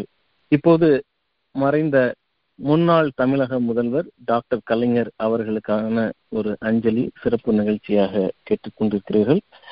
அந்த வகையில் அடுத்து நம்மோடு பேச வருபவர் திரு அபு கான் அவர்கள். திரு அபு கலிபோர்னியாவில் வளைகுடா பகுதியில் வளைகுடா தமிழ் மன்றத்தில் செயற்குழு உறுப்பினராக பணியாற்றியிருக்கிறார். சிறந்த மேடை பேச்சாளர் அபு. வாங்க. முதற்கண் அமெரிக்க தமிழ் வானொலி நிலையத்திற்கும் அதனுடைய நேயர்களுக்கும் என்னுடைய நென்றான் நெஞ்சார்ந்த நன்றிகளையும் தெரிவித்துக் கொள்கிறேன். டாக்டர் கலைஞர் அவர்களுடைய மரணம் என்பது இந்த சமுதாயத்தினுடைய ஒரு ஒரு குடும்பத்தில் ஒரு தந்தை இழந்த எந்த அளவுக்கான இழப்பும் சோகம் நிலவுமோ அதுவே போன்ற ஒரு சோகம் அகில உலகத்தில் இருக்கக்கூடிய தமிழர்களின் மத்தியில் நிலவு நிலவிக் கொண்டிருக்கின்றது. ஒரு சமுதாயம் ஒரு பெரிய காவலரை இழந்து தவிர்த்து ஒரு பெரிய வழிகாட்டி இழந்து தவிர்த்து திக்கு திசை தெரியாமல் என்று திணறிக் கொண்டிருக்கின்றது என்பது அரசியலை கூர்ந்து கவனிக்கக்கூடிய அனைவருக்கும் நன்றாக புரியும். டாக்டர் கலைஞர் அவருடைய அரசியல் ஆளுமை என்பதுதான் இன்று உலக அளவில் அனைவராலும் பேசப்படக்கூடிய ஒன்று. டாக்டர் கலைஞர் அவர்கள் இந்திய அரசியல் சக்கரத்தின் அரசியல் சக்கரத்தினுடைய அச்சாணியாக திகழ்ந்தார்.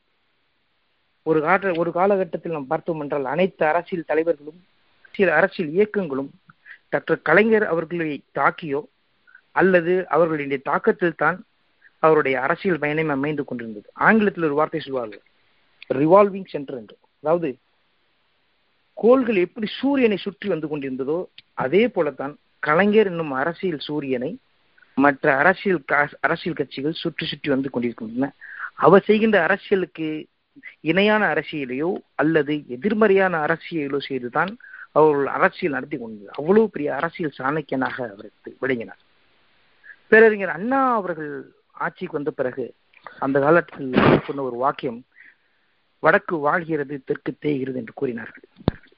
ஆனால் டாக்டர் கலைஞர் அவர்கள் முதல்வர் ஆன பிறகு அவருடைய ஆளுமையால் ஒரு பெரிய மடம் மாற்றம் செய்து மத்திய அரசியை நிர்மாணிக்கும் அதிகாரம் படைத்தவராக உருமாறினார் பல பிரதமர்களையும் பல ஜனாதிபதிகளையும் இந்த நாட்டிற்கு அருமைப்படுத்திய பெருமை அறிமுகப்படுத்திய பெருமை பெருமைக்கு சொந்தக்காரர்.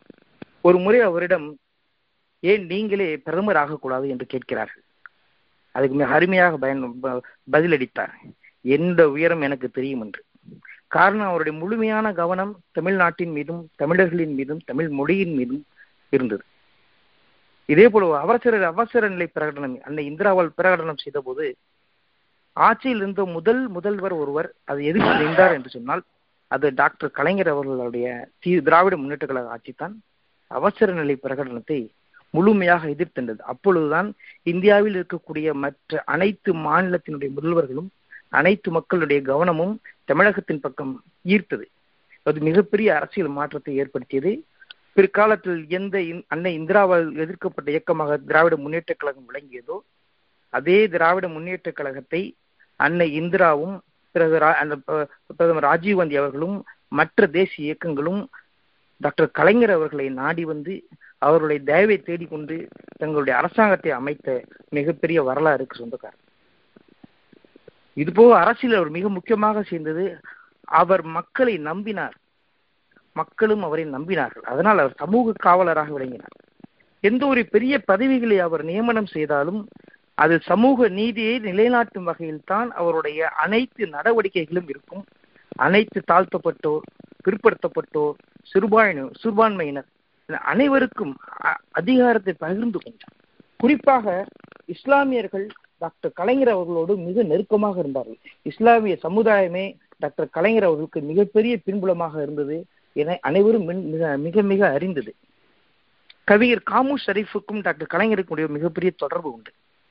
மந்திரி குமாரி என்கின்ற திரைப்படத்திற்கு வசனம் எழுதுவதற்காக டாக்டர் கலைஞர் அவர்களுக்கு மாடர்ன் தியேட்டர் சேலத்தில் உள்ள மாடர்ன் தியேட்டருக்கு அறிமுகத்தை ஏற்படுத்தியவர் காமு ஷரீப் அவ- அவர்கள். மந்திரிக்குமாரி திரைப்படம் என்பது குண்டலகேசி இலக்கிய இலக்கியத்திலிருந்து நாடகத்தை அதற்கு முன்பாக நிறைய வானொலிகளில் அது நடந்து கொண்டிருந்தது. அந்த வாய்ப்பு உருவாக ஒரு காரணமாக இருந்தவர் காமு ஷெரீப் என்ற ஒரு பதிவு உண்டு. அதே போல திராவிட முன்னேற்ற கழகத்தினுடைய மிக மிக முக்கியமான ஒரு பதவியாக புரட்சி தலைவர் எம்ஜிஆர் அவர்கள் வதித்த பொருளாளர் பதவியை சாதிக் பாட்சா அவர்களுக்கு வழங்கி இஸ்லாமியர்களை பெருமைப்படுத்தினார். இதுவரை நடந்த முக்கியமான அனைத்து மாநாடுகளிலும் தந்தை பெரியார் இருந்த போதும் சரி பேரறிஞர் அண்ணா இருந்த போதும் சரி எந்த மாநாடும் இசை முரசு நாகூர் ஹீயம் அனிஃபா அவர்களுடைய குரல் இல்லாமல் அவருடைய பாடல் இல்லாமல் துவங்கியதே கிடையாது. அந்த அளவுக்கான ஒரு முக்கியத்துவத்தை அன்றைய காலகட்டத்தில் டாக்டர் கலைஞர் அவர்கள் அனைத்து இஸ்லாமியர்களோடு மிக நெருக்கமான உறவை வைத்துக் கொண்டிருந்தார்கள். முக்கியமாக ஒரு காலகட்டத்தில் இரண்டு மூன்று சட்ட சட்டமன்ற உறுப்பினர்களே திமுகவில் இருந்தார்கள். அப்பொழுது மிக குறிப்பிட்ட ஒரு சட்டமன்ற உறுப்பினர் ரகுமான் கான் அவர்கள் அவருடைய பேச்சு பதிவு சட்டசபையிலே இன்று வரைக்கும் பிரசித்தி பெற்றது. அதே போல கவி கவிக்கு அப்துல் ரஹ்மான். கவிக்கு அப்துல் ரஹ்மானுடைய அப்துல் ரஹ்மானை பற்றி டாக்டர் கலைஞர் கூறிய வாக்கியம் ஒரு வரலாற்றில் பதிய வேண்டிய ஒன்று அனைவரும் கேட்ட ஒன்று. அந்த இந்த விழாவினுடைய முடிவில் கலை டாக்டர் கலைஞர் சொல்கிறார் உங்களுக்கு சன்மா எனக்கு சன்மானம் எனக்கு வெகுமானம் வேண்டும் என்றால் நான் ரகுமானை கேட்பேன். ஆஹா எத்தனை பெரிய அங்கீகாரம்? இது போன்று மிகப்பெரிய நல்ல உறவுகளை டாக்டர் கலைஞர் அவர்கள் இஸ்லாமியர்களோடும் மற்றவர்களோடும் பேணி காத்ததனால்தான் இன்று இந்த சமுதாயம் டாக்டர் கலைஞர் அவர்களை மிகவும் இழந்து அடுத்து என்ன செய்வது என்கின்ற ஒரு சூழ்நிலையை திக்கி தவித்துக் கொண்டிருக்கின்றது. அவருக்கு மீண்டும் என்னுடைய எங்களுடைய இஸ்லாமியர்களின் சார்பாக மற்ற அனைவர்களின் சார்பாக ஆழ்ந்த இரங்கலை தெரியப்படுத்திக் கொள்கிறேன். நன்றி நன்றி அபு. நீங்க சொன்னது போல டாக்டர் கலைஞர் அனைத்து தரப்பினரையும் முக்கியமாக அனைத்து சிறுபான்மையரையும் மனதில் கொண்டே அவர் வாழ்நாள் முழுக்க வாழ்ந்தார். பொது இன்னும் சொல்ல போனால் முக்கியமாக அவர் ஆட்சியில் இருந்த காலங்களில் அவர்களுக்காகவே பல நல்ல திட்டங்களை செயல் திட்டங்களை கொண்டு வந்திருக்கிறார். அதை நாம் எளிதில் மறக்க முடியாது. நேர்களை நீங்கள் கேட்டுக்கொண்டிருப்பது அமெரிக்க தமிழ் வானொலி தமிழ் எங்கள் மூச்சு. இது மறைந்த முன்னாள் முதல்வர் முத்தமிழ் அறிஞர் டாக்டர் கலைஞர் அவர்களுக்கான சிறப்பு அஞ்சலி நிகழ்ச்சி. நம்மோடு அடுத்து பேச இருப்பவர் டாக்டர் கலைஞர் அவர்களின் ஊருக்கு அருகில் உள்ளவர் அதே ஊர்க்காரர் சொல்ல போனால் திருவாரூர்காரர் திரு அப்துல்லா அவர்கள். அப்துல்லா வளைகுடா பகுதியில் கலிபோர்னியாவில் வசித்துக் கொண்டிருக்கிறார். அப்துல்லா உங்களுடைய உரையை ஐந்து நிமிடங்களுக்குள் சுருக்கமாக சொல்லுங்கள். நன்றி ஆறு. இந்த நிகழ்ச்சியை கேட்டுக்கொண்டிருக்கும் அமெரிக்க தமிழ் வானொலி நேயர்களுக்கும் இந்த நிகழ்ச்சியை அமைப்பாளருக்கும் என் முதற்கண் வணக்கங்கள். கலைஞர் அப்படின்ற ஒரு சொல்ல கேட்ட உடனே நம்ம எல்லாருக்கும் வந்து பல விஷயங்கள் ஞாபகம் வரும். தமிழ் அரசியல் சமூக நீதி இந்த மாதிரி பல விஷயங்கள் நமக்கு ஞாபகம் வரும். ஆனா எனக்கு இதையெல்லாம் தாண்டி அவருடைய தனிப்பட்ட குணா அதிசயம் ஒன்று எனக்கு ரொம்ப பிடித்தமான ஒரு விஷயம். அந்த விஷயத்தை பற்றி நான் இப்போ பேச போகிறேன் அதுக்கு ஒரு காரணமும் இருக்கு. நண்பர் ஆறு சொன்ன மாதிரி வந்து நான் வந்து திருவாரூர் மாவட்டத்தை சார்ந்தவன். பொதுவாக எல்லாருக்கும் கலைஞர் மேலே உடன்பிறப்பு அப்படிங்கிற ஒரு புள்ளியில் ஒரு அன்பால் கட்டுப்பட்டிருப்பாங்க. எனக்கும் என் ஊரை சார்ந்தவர்களுக்கும் ஊர் பிறப்பு அதாவது இவர் நம் மண்ணை சார்ந்தவர் அப்படிங்கிற ஒரு பிணைப்பும் எங்களுக்கு கொஞ்சம் அதிகப்படியாக இருக்கும். அந்த வகையில் நாங்கள்லாம் பார்த்தீங்கன்னா இவர் வந்து நம்ம ஊருக்காரு. இவர் நம்ம ஊரில் வந்து எலெக்ஷனில் நிற்கணும் அந்த மாதிரி ரொம்ப பெரிய ஆசையெல்லாம் பட்டிருக்கோம். அவர் கடந்த இறப்பதுக்கு முன்பு உள்ள கடைசி பத்தாண்டுகள் அவர் திருவாரூர் எம்எல்ஏவாக தான் இருந்திருக்கார். அதில் எங்களுக்கு மிக சிறந்த பெருமை தான் எங்கள் ஊரில் பார்த்தீங்கன்னா ஒவ்வொரு தலைமுறைக்கிட்டையும் கலைஞரை பத்தின பல சுவாரஸ்யமான கதைகள் சம்பவங்கள் சரித்திரங்கள் எல்லா தலைமுறைக்கிட்டையும் இருக்கும். இப்போ நீங்கள் ஒரு சின்ன பசங்கள்கிட்ட போய் கேட்டீங்கன்னாக்கா கலைஞர் அந்த காலத்துல ஒரு கெத்து மச்சான் அப்படின்னு சொல்லுவாங்க. இதே ஒரு அடுத்த தலைமுறை கிட்ட கேட்டீங்கன்னா எனக்கு மனோகர வசனம் மனப்படமா தெரியும் அப்படின்னாங்க. இன்னொரு சார்கிட்ட கேட்டீங்கன்னாக்கா அவர் பேச்சை கேட்டாலே போதும் நான் எல்லாத்தையும் தூக்கி போட்டுட்டு அவர் பின்னால் ஓடி போயிடுவேன் அப்படிம்பாங்க. இந்த மாதிரி பல தலைமுறைகளில் வந்து அவரால் நிறைய பேர் வந்து ஈர்க்கப்பட்டிருக்காங்க தலைமுறைகளில் தடம் படித்த தலைவர் அப்படின்னு சொன்னா அது மிகையாகாது. எனக்கு எங்க ஊர்ல நடந்த நான் கேள்விப்பட்ட ஒரு விஷயம் வந்து எனக்கு ரொம்ப பிடிச்ச விஷயம். அதை இந்த சமயத்துல நான் பதிவு செய்ய விரும்புகிறேன்.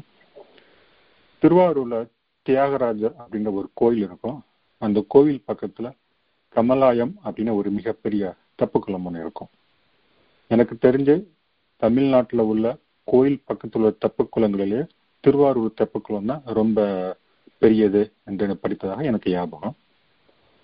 அந்த தெப்பக்குளத்தில் குளத்தில் கலைஞரும் அவருடைய வாலிப வயது நண்பர் அவர் பேர் வந்து தென்னன். அவர் ரெண்டு பேரும் பொதுவாக அந்த குளத்துல தான் குளிச்சுக்கிட்டு அளவாளி கொண்டிருப்பார்கள். அந்த குளத்துல மைய மண்டபம் அப்படின்னு ஒன்று இருக்கும். இங்க குளம் பாத்தீங்கன்னா பெருசா இருக்கும். நடுவுல வந்து ஒரு மண்டபம் பேர் அமைச்சிருப்பாங்க. அதுக்கு பேரு மைய மண்டபம்.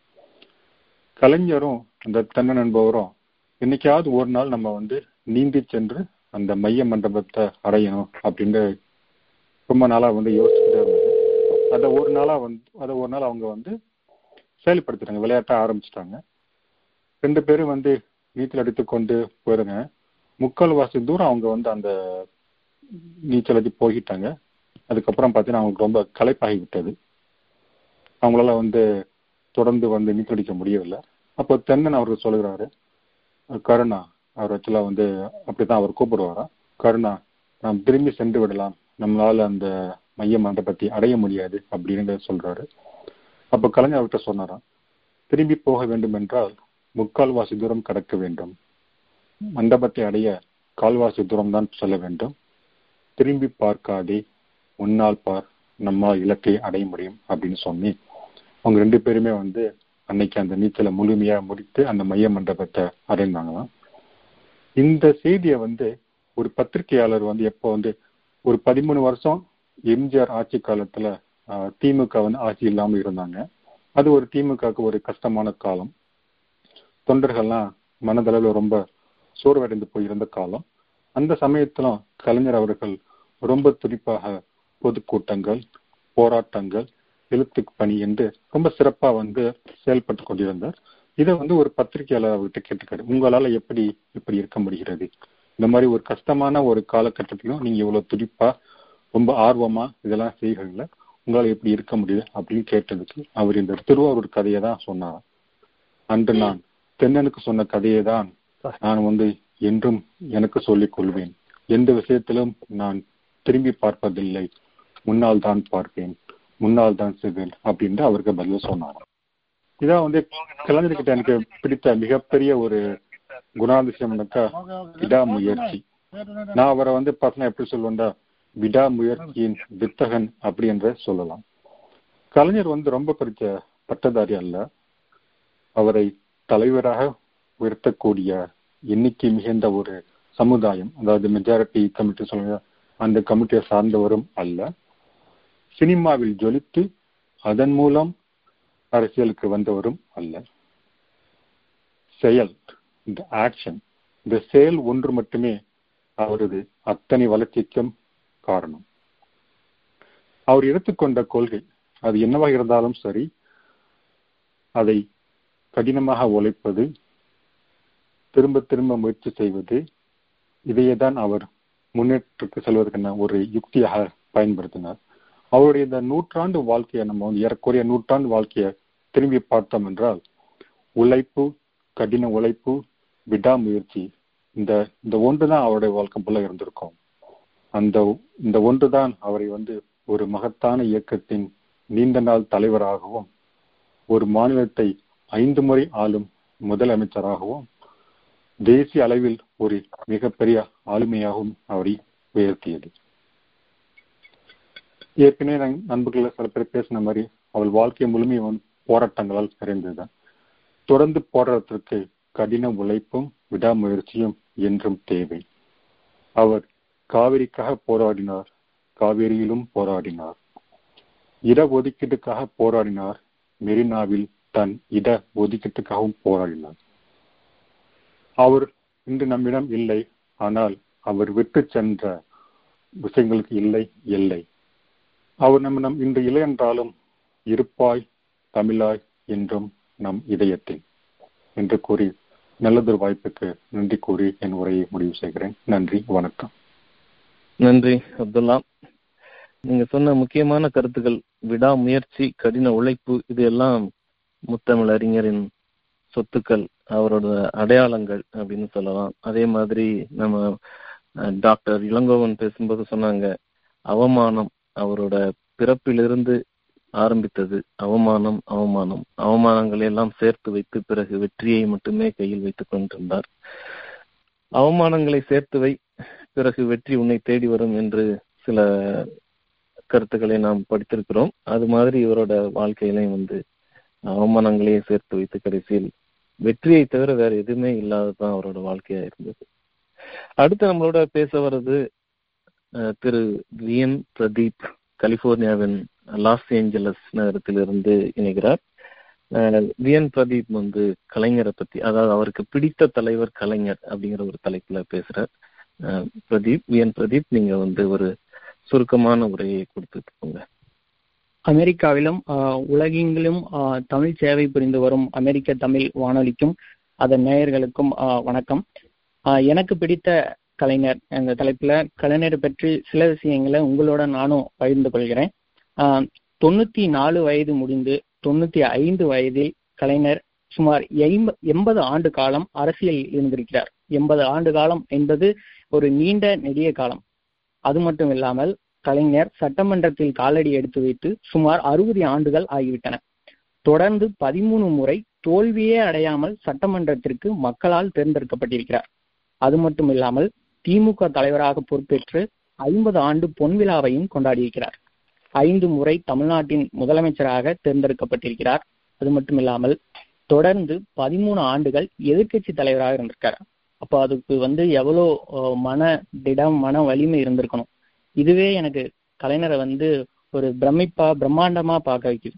ஸோ அவர் காலத்துல அவர் செய்த சாதனைகள் வந்து ஏராளம். அதை வந்து சொல்றதுக்கு நமக்கு நேரம் இருக்காது. இருந்தாலும் சில விஷயங்கள் உங்களிடம் பகிர்ந்து கொள்கிறேன்.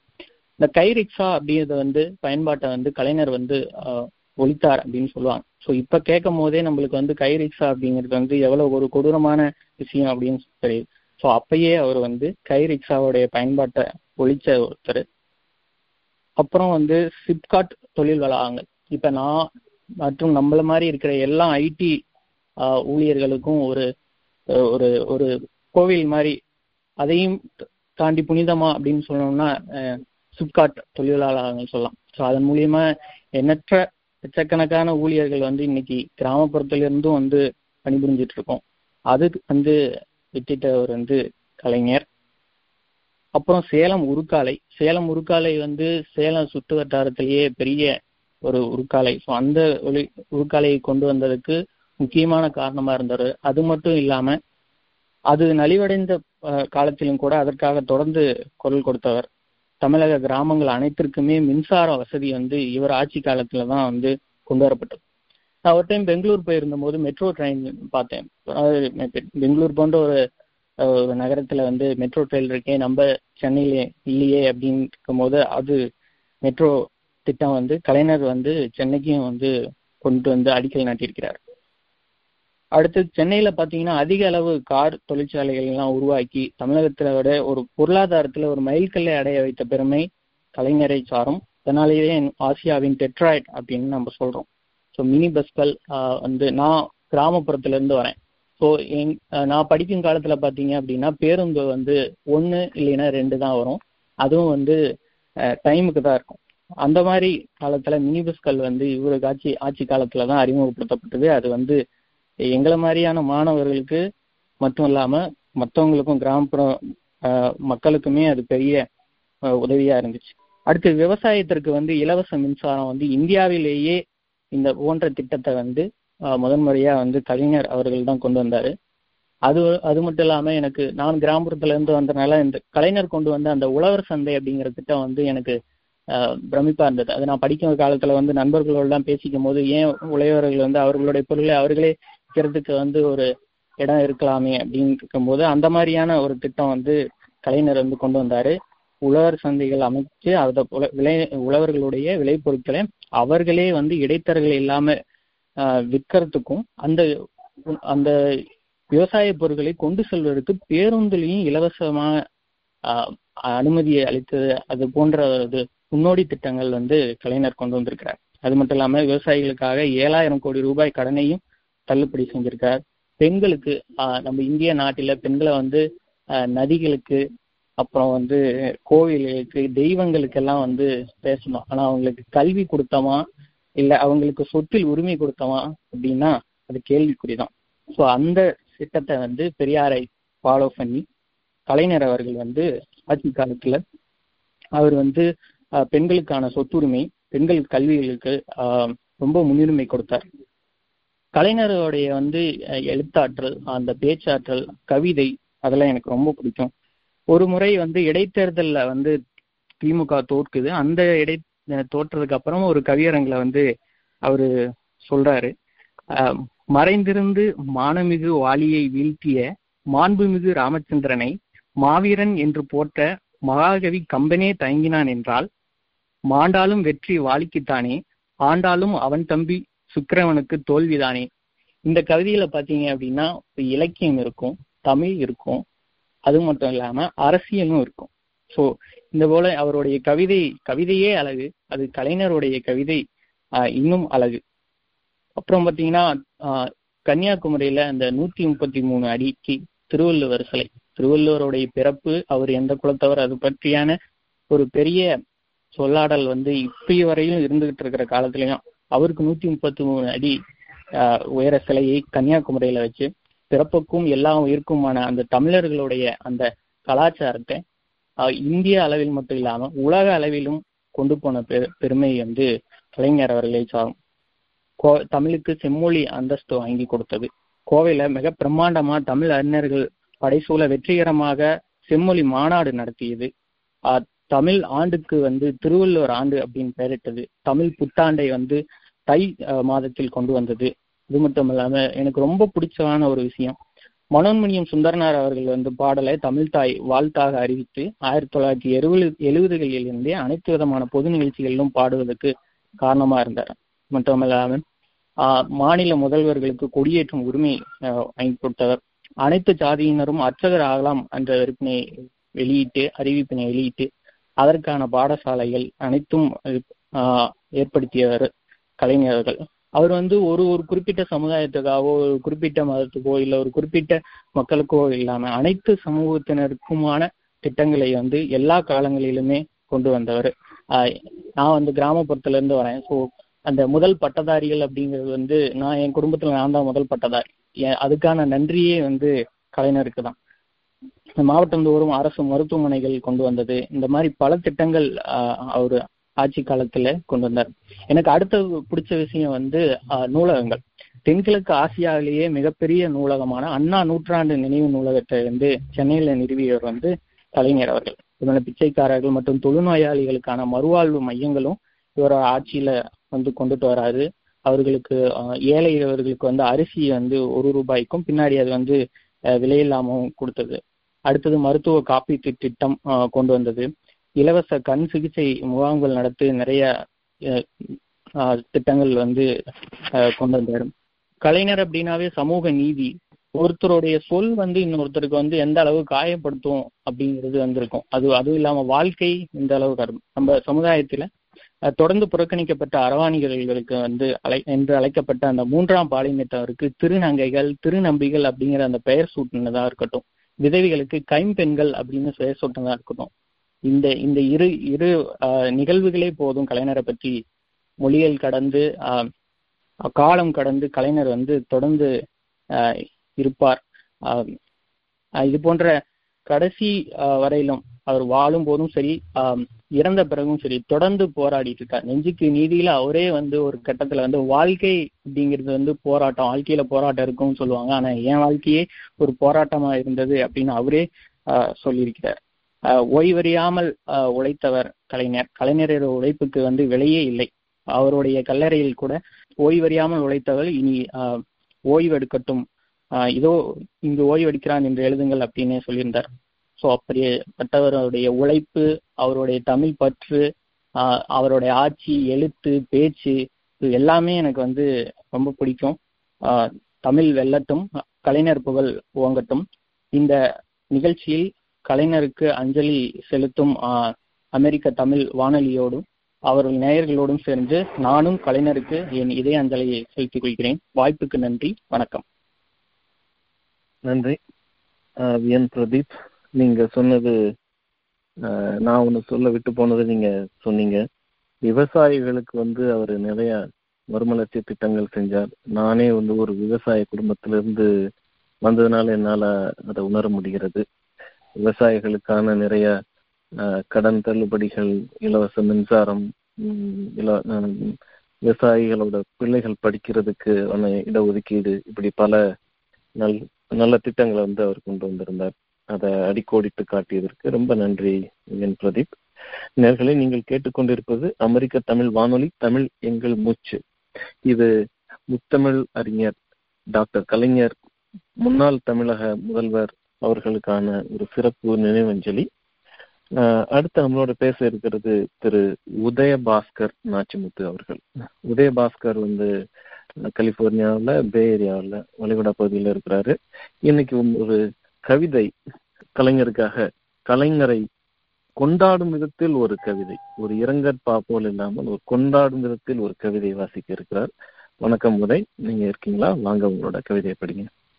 அமெரிக்க தமிழ் வானொலிக்கும் அமெரிக்க தமிழ் வானொலிய நேர்களுக்கும் முதற்கண் வணக்கம். நன்றி யாரு இந்த இன- நிகழ்ச்சியில என்னை பங்கேற்க வைத்ததுக்கு. கலைஞர் மறைந்து விட்டார் என்பது துயரச் செய்திதான். வாழ்வா அது பெருவாழ்வு நிறைவாழ்வு.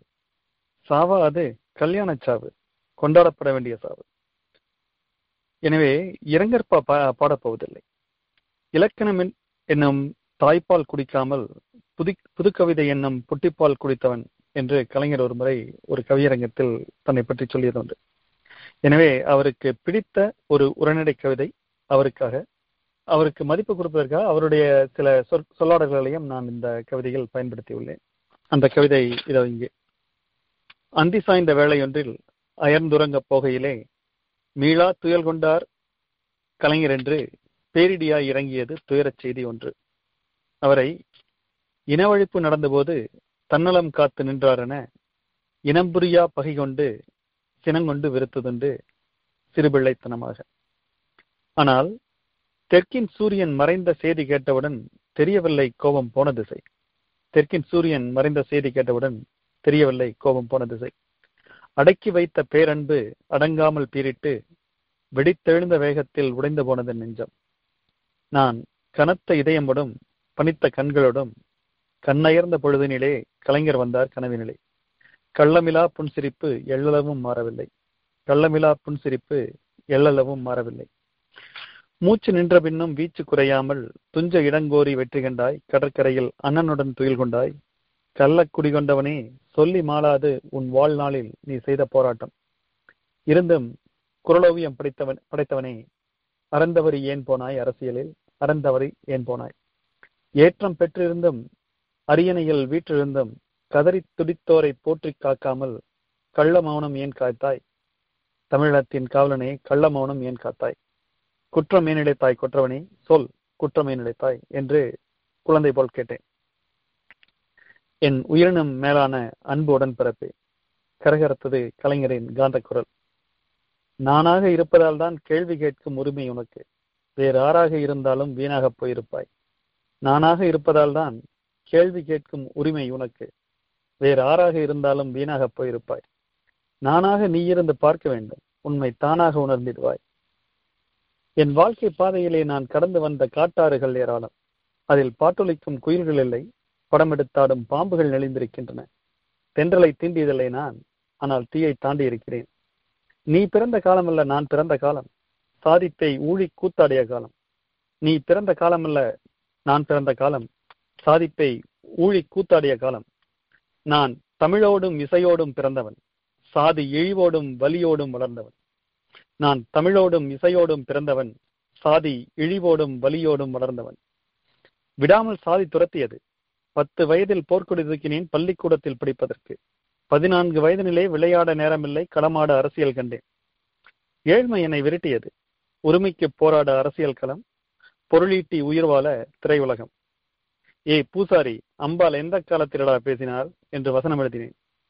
ஏ கருணாநிதி அம்பாள் சந்நிதியில் எந்த காலத்திலடா அம்மன் கோயில் பூசாரி இருந்தான் என ஒருவரும் கேட்கவில்லை. ஏ கருணாநிதி அம்பாள் சந்நிதியில் எந்த காலத்திலடா அம்மன் கோயில் பூசாரி இருந்தான் என ஒருவரும் கேட்கவில்லை. அரசியல் அறிவூட்டி தன்மான உணர்வூட்ட தந்தை பெரியார் அரசியல் நிலை மாற்றி சுயாட்சி முறை போற்ற அறிஞர் அண்ணா. தந்தையும் மன்னனுமாய் தலைவர்கள் என்னை வார்த்தெடுக்க என் வாழ்வே அரசியல் என்றானது. தெரியுமா உனக்கு? அரசியல் உரைக்குள் உறங்குவது உயிரேற்கும் கூர்வாழாம் சாதி. அரசியல் உரைக்குள் உறங்குவது உயிரேற்கும் கூர்வாழாம் சாதி. ரத்தம் சொட்ட சொட்ட என்னை அது துரத்தி துரத்தி வெட்டியது. ரத்தம் சொட்ட சொட்ட என்னை அது துரத்தி துரத்தி வெட்டியது. களம் காண பிறந்தவன் நான் கனநேர வெஞ்சவில்லை இழிவு சளைக்காமல் துரத்தியது. ஓடினேன் ஓடினேன். வாழ்வின் உச்சத்துக்கே ஓடினேன். கழக தலைமை கொண்டேன் முதல்வர் பதவியேற்றேன் எதிர்ப்பு வலுத்திருந்தும் சமூக நீதி காத்தேன். கழக தலைமை கொண்டேன் முதல்வர் பதவியேற்றேன் எதிர்ப்பு வலுத்திருந்தும் சமூக நீதி காத்தேன். விட்டு விடுவார்களா? கட்டு கதைகள் எத்தனை? வீழ்த்தி விட வேண்டும் என்று தீட்டிய சூழ்ச்சிகள் எத்தனை எத்தனை? கழகம் வெறும் கட்சி அல்ல கலைத்து விட்டு போவதற்கு. அரசியல் உரிமை பெற ஆட்சியில் பங்கு பெற அண்ணன் அறிவூட்டி வளர்த்த இயக்கம். கழகம் வெறும் கட்சி கலைத்துவிட்டு போவதற்கு அரசியல் உரிமை பெற ஆட்சியில் பங்கு பெற அண்ணன் அறிவூட்டி வளர்த்தெடுத்த இயக்கம். நானும் வைகாசி எனும் ஏமாற்றுக்காரர்களின் வைகாசி கலைஞர் ஒரு கவி கவியரங்களை பாடினது. வை காசு வைகாசி என்பது மாதம். நானும் வைகாசி எனும் ஏமாற்றுக்காரர்களின் கட்டுக்கதைகளை நம்பி அவர்களின் புரட்டாசிகள் பெற்று புரட்டு ஆசிகள். புரட்டாசிகள் பெற்று தை தை என ஆடி கழித்திடும். சில தை ஆடி ரெண்டு மாதங்களும் வருது. தை தை என ஆடி கழித்திடும் முரட்டு முடனும் அல்ல. நானும் வைகாசி எனும் ஏமாற்றுக்காரர்களின் கட்டுக்கதைகளை நம்பி அவர்களின் புரட்டாசிகள் பெற்று தை தை என ஆடி கழித்திடும் முரட்டு முடனும் இல்லை. முக்காலமும் உணர்ந்து முற்றும் துறந்து விட்ட புத்தனம் இல்லை. கைகட்டி நான் இருந்தால் கட்சியை சிரித்து விட்டு கைகொட்டி சிரித்திடுவர். மக்களை ஏறி மிதித்திடுவர். சாக்கடையில் இறங்கிவிட்டால் சந்தனமும் முடைநாற்றம் அறந்தாழ்ந்து போனாலும் மறக்கவில்லை அரசியலில் நான் சமூக நீதி. உடன்பிறப்பே கடமை செய்திருந்தேன் கண்ணியம் காத்திருந்தேன் என்னை எதிர்க்க முடியவில்லை அதனால் தூற்றி தீர்த்தார்கள். திரும்பிய பக்கமெல்லாம் திருடர்கள் நின்று கொண்டு யோக்கியர்கள் போல் என்னை மட்டும் பெருந்திருடன் பெருந்திருடன் என்றார்கள். போகட்டும் என் காலம் முடிந்தது. உள்ளம் தொலைத்துவிட்டு கள்ள மௌனம் காத்திருந்தேன் என தூற்றுவோர் தூட்டட்டும் என் உள்ளம் கொண்ட துயர் என்னோடு புதையட்டும். என் உள்ளம் கொண்ட துயர் என்னோடு புதையட்டும். என்னை நம்புவோர் நம்பட்டும் இல்லை இரத்த வெறி கொண்ட ஓநாய்கள் கட்டுக்கதை கட்டியதை ஏற்கட்டும். ஆனால் உன் காலம் முடியவில்லை உடன்பிறப்பே உன் காலம் இன்னும் முடியவில்லை. ஐயாவும் மன்னனும் ஊட்டி வளர்த்த தீயான பகுத்தறிவு உன் மனதில் பற்றட்டும். இனி பிறப்புக்கும் எல்லா உயர்க்கும் என சிறப்பினும் சமூக நீதி உன் தோளிலும் ஏறட்டும். கலைஞர் முகம் மறைந்தது கண்ட கனா கலைந்தது. முத்தமிழ் வித்தகனே சமூக நீதி காத்தவனே. தமிழ்த்தாயின் தலைமகனே ஓயாமல் உழைத்தவன் நீ ஓய்வெடுத்து நீ உறங்கு. தமிழர் கடற்கரையில் தங்க தமிழ் அண்ணனுடன் நிம்மதியாய் நீ உறங்கு. வாய்ப்புக்கு நன்றி அமெரிக்க தமிழ் வானொலி வானொலிக்கும் நாயர்களுக்கும். நன்றி. நன்றி. உதய் அருமையான கவிதை. டாக்டர் கலைஞர் அவர்களின் பல பரிமாணங்களை நமக்கு எடுத்து காட்டிய கவிதை. நேர்களை நீங்கள் கேட்டுக்கொண்டிருப்பது அமெரிக்க தமிழ் வானொலி தமிழ் எங்கள் மூச்சு. இது முன்னாள் முதல்வர் டாக்டர் கலைஞர் அவர்களுக்கான ஒரு சிறப்பு அஞ்சலி. நிறைய பேர் கலைஞரின் பல பரிமாணங்களை இங்க வந்து சுட்டிக்காட்டி அடிக்கோடிட்டு பேசியிருக்கிறாங்க. இன்னும் வேற யாராவது விடுபட்டு இருந்தால் இந்த அழைப்பில் இருந்தால் தெரியப்படுத்துங்க. பேச வேண்டியது இருந்ததுன்னு சொல்லுங்க. அல்லது பேசியவர்களே இன்னும் ஏதாவது விடுபட்ட ஒரு சில கருத்துக்களை செய்திகளை தகவலை பகிரணும் அப்படின்னா சொல்லுங்க.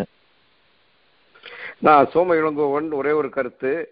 ஐயா பேராசிரியர் ஜார்ஜ் ஹார்ட் அவர்கள் இங்கே இருக்கிறார்கள். நியூ ஜெர்சியில இன்னைக்கு ஒரு இலக்கிய கூட்டம் நடந்தது. அவர் அவருடைய செம்மொழி மாநாட்டு பங்கேற்பு பற்றியும் கலைஞர் நடத்திய விதத்தை பத்தியும் பேசிக்கிட்டு இருந்தாரு. அவருடன் கலைஞரை பத்தி பேசி கொண்டிருந்தப்ப அவ்வளவு ஒரு அமெரிக்கர் இவ்வளவு அற்புதமா அவரோட செயல்பாட்டெல்லாம் இது பண்ணி அவர் செஞ்சதெல்லாம் சொன்னப்ப மிக மிக பெருமையாக இருந்தது. அதை உங்களுடன் பகிர்ந்து கொள்ள விரும்புகிறேன். கருத்து கருத்து மட்டும் பகிர்ந்துக்கிறேன். ஏன்னா பெரிய அவையினுடைய மிகப்பெரிய பெரியவர்கள்லாம் இருக்கிறாங்க. அதனால யார் பேசுறீங்கன்னு உங்க பேர் சொல்லிட்டு நீங்க நான் அபு பேசுறேன் ஆறு. ஒரே ஒரு சின்ன கருத்து. டாக்டர் கலைஞர் அவர்கள் வந்து அந்த பிறகு என்ன சொன்னாங்க இல்லையா முதல் திராவிடத்தினுடைய முதல் பாதியை நாங்கள் எழுதிவிட்டோம். மறுபாதியை டாக்டர் என்னுடைய அருமை தம்பி கருணாநிதி அவர்கள் எழுதுவார்கள் என்று சொன்னாங்க. ஸோ கலைஞருடைய மரணம் நிகழ்ந்து விட்டது. ஸோ மறுபாதி முடிந்து விட்டது. அதற்காக திராவிடம் நம்மை விட்டு போகக்கூடாது. இதற்கான முயற்சிகளை நான் அண்ணா திராவிட முன்னேற்ற கழகத்தை சேர்ந்தனாக இருந்தாலும் எங்களுடைய அடிப்படை கொள்கை எங்களுடைய தாய் கழகமாக திராவிட கழகங்களும் திராவிட முன்னேற்ற கழகத்திலிருந்து பரிணாம வளர்ச்சி பெற்று வந்த இயக்கங்கள். ஆதலால் இந்த திராவிட கொள்கைகளை இன்றைய இளைஞர்கள் நிறைய பேருக்கு தெரியாது. அதனால்தான் புதிய புதிய இயக்கங்கள் அங்கே வளர்ந்து பல்வேறு வகையான மூளைச்சலவை சேவை வேலை செயல்கள் நடைபெற்றுக் கொண்டிருக்கின்றன.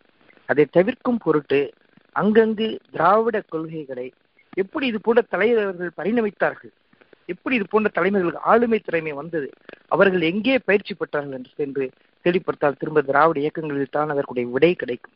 ஸோ அதனுடைய கொள்கைகளை எடுத்து முடிந்த வரையில் திராவிட இயக்கங்களினுடைய பயிற்சி பட்டறைகளை எங்கெங்கு வாய்ப்பு கிடைக்குமோ அதை எல்லாம் செய்ய வேண்டும். இன்றைய காலகட்டம் மிக மிக முக்கியமான காலகட்டம். நம்முடைய தமிழர்களையும் தமிழையும் பாதுகாக்க வேண்டிய தலைவர்கள் இன்றைக்கு இல்லை. மிக குறுகிய இரண்டு வருடத்தில் இரண்டு பெரிய ஆலமரங்களை நாம் இழந்து மிகப்பெரிய கவலை லேகைகளோடு இந்த தமிழ் சமுதாயம் நகர்ந்து கொண்டிருக்கின்றது. இதை தடுத்து நிறுத்த வேண்டும் என்றால் அது திராவிட இயக்கங்களால் மட்டும்தான் முடியும்.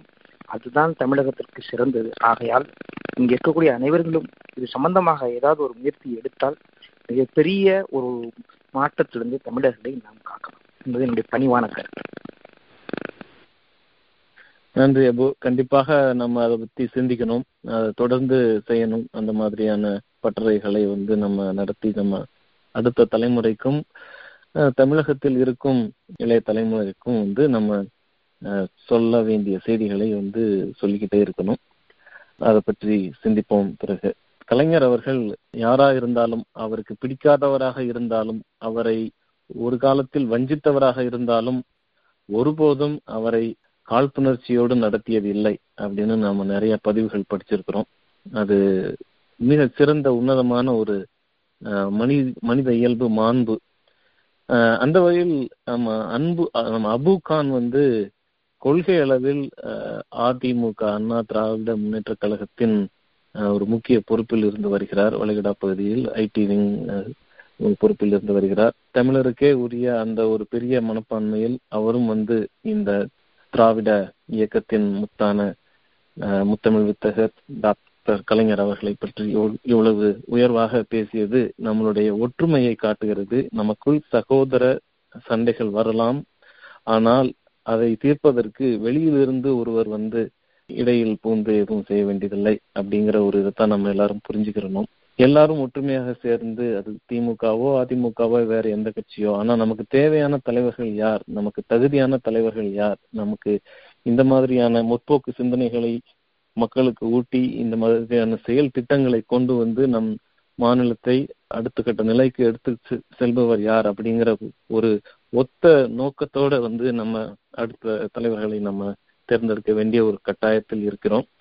கலைஞரது வாழ்க்கை ஒரு பெரிய பாடம் அனைவருக்கும். அந்த வரலாற்று பாடத்தை நாம் அனைவரும் எடுத்துக்காட்டாக எடுத்துக்கொண்டு தமிழ்நாட்டை தனித்தன்மை வாய்ந்த ஒரு தமிழ்நாட்டை இன்னும் பல மடங்கு கல்வியிலும் அறிவிலும் பகுத்தறிவிலும் பெண்கள் முன்னேற்றத்திலும் முற்போக்கு சிந்தனையிலும் உரிமை குரல் எழுப்புவதிலும் அது மண் மனித உரிமையாக இருக்கட்டும் அல்லது மொழி உரிமையாக இருக்கட்டும் எதற்காக வேண்டுமானாலும் அந்த உரிமை குரல்களை எழுப்புவதற்கான ஒரு மண் மன உறுதியையும் கொண்டு மக்களுக்கான சமூக நீதி காக்கும் அரசை அமைக்க பாடுபடுவோம். இங்கு அமெரிக்க தமிழ் வானொலியில் குறுகிய காலத்தில் ஏற்பாடு செய்யப்பட்ட இந்த சிறப்பு அஞ்சலி நிகழ்ச்சிக்கு ஒத்துக்கொண்டு அனைவரும் வந்து உங்களோட உங்களுடைய கருத்துக்களை பதிவு செய்து உங்களுடைய நேரத்தை பகிர்ந்ததற்கு அமெரிக்க தமிழ் வானொலியின் சார்பாக நன்றிகள். நேர்களே இத்துடன் இந்த நிகழ்ச்சி நிறைவு பெறுகிறது நன்றி வணக்கம்.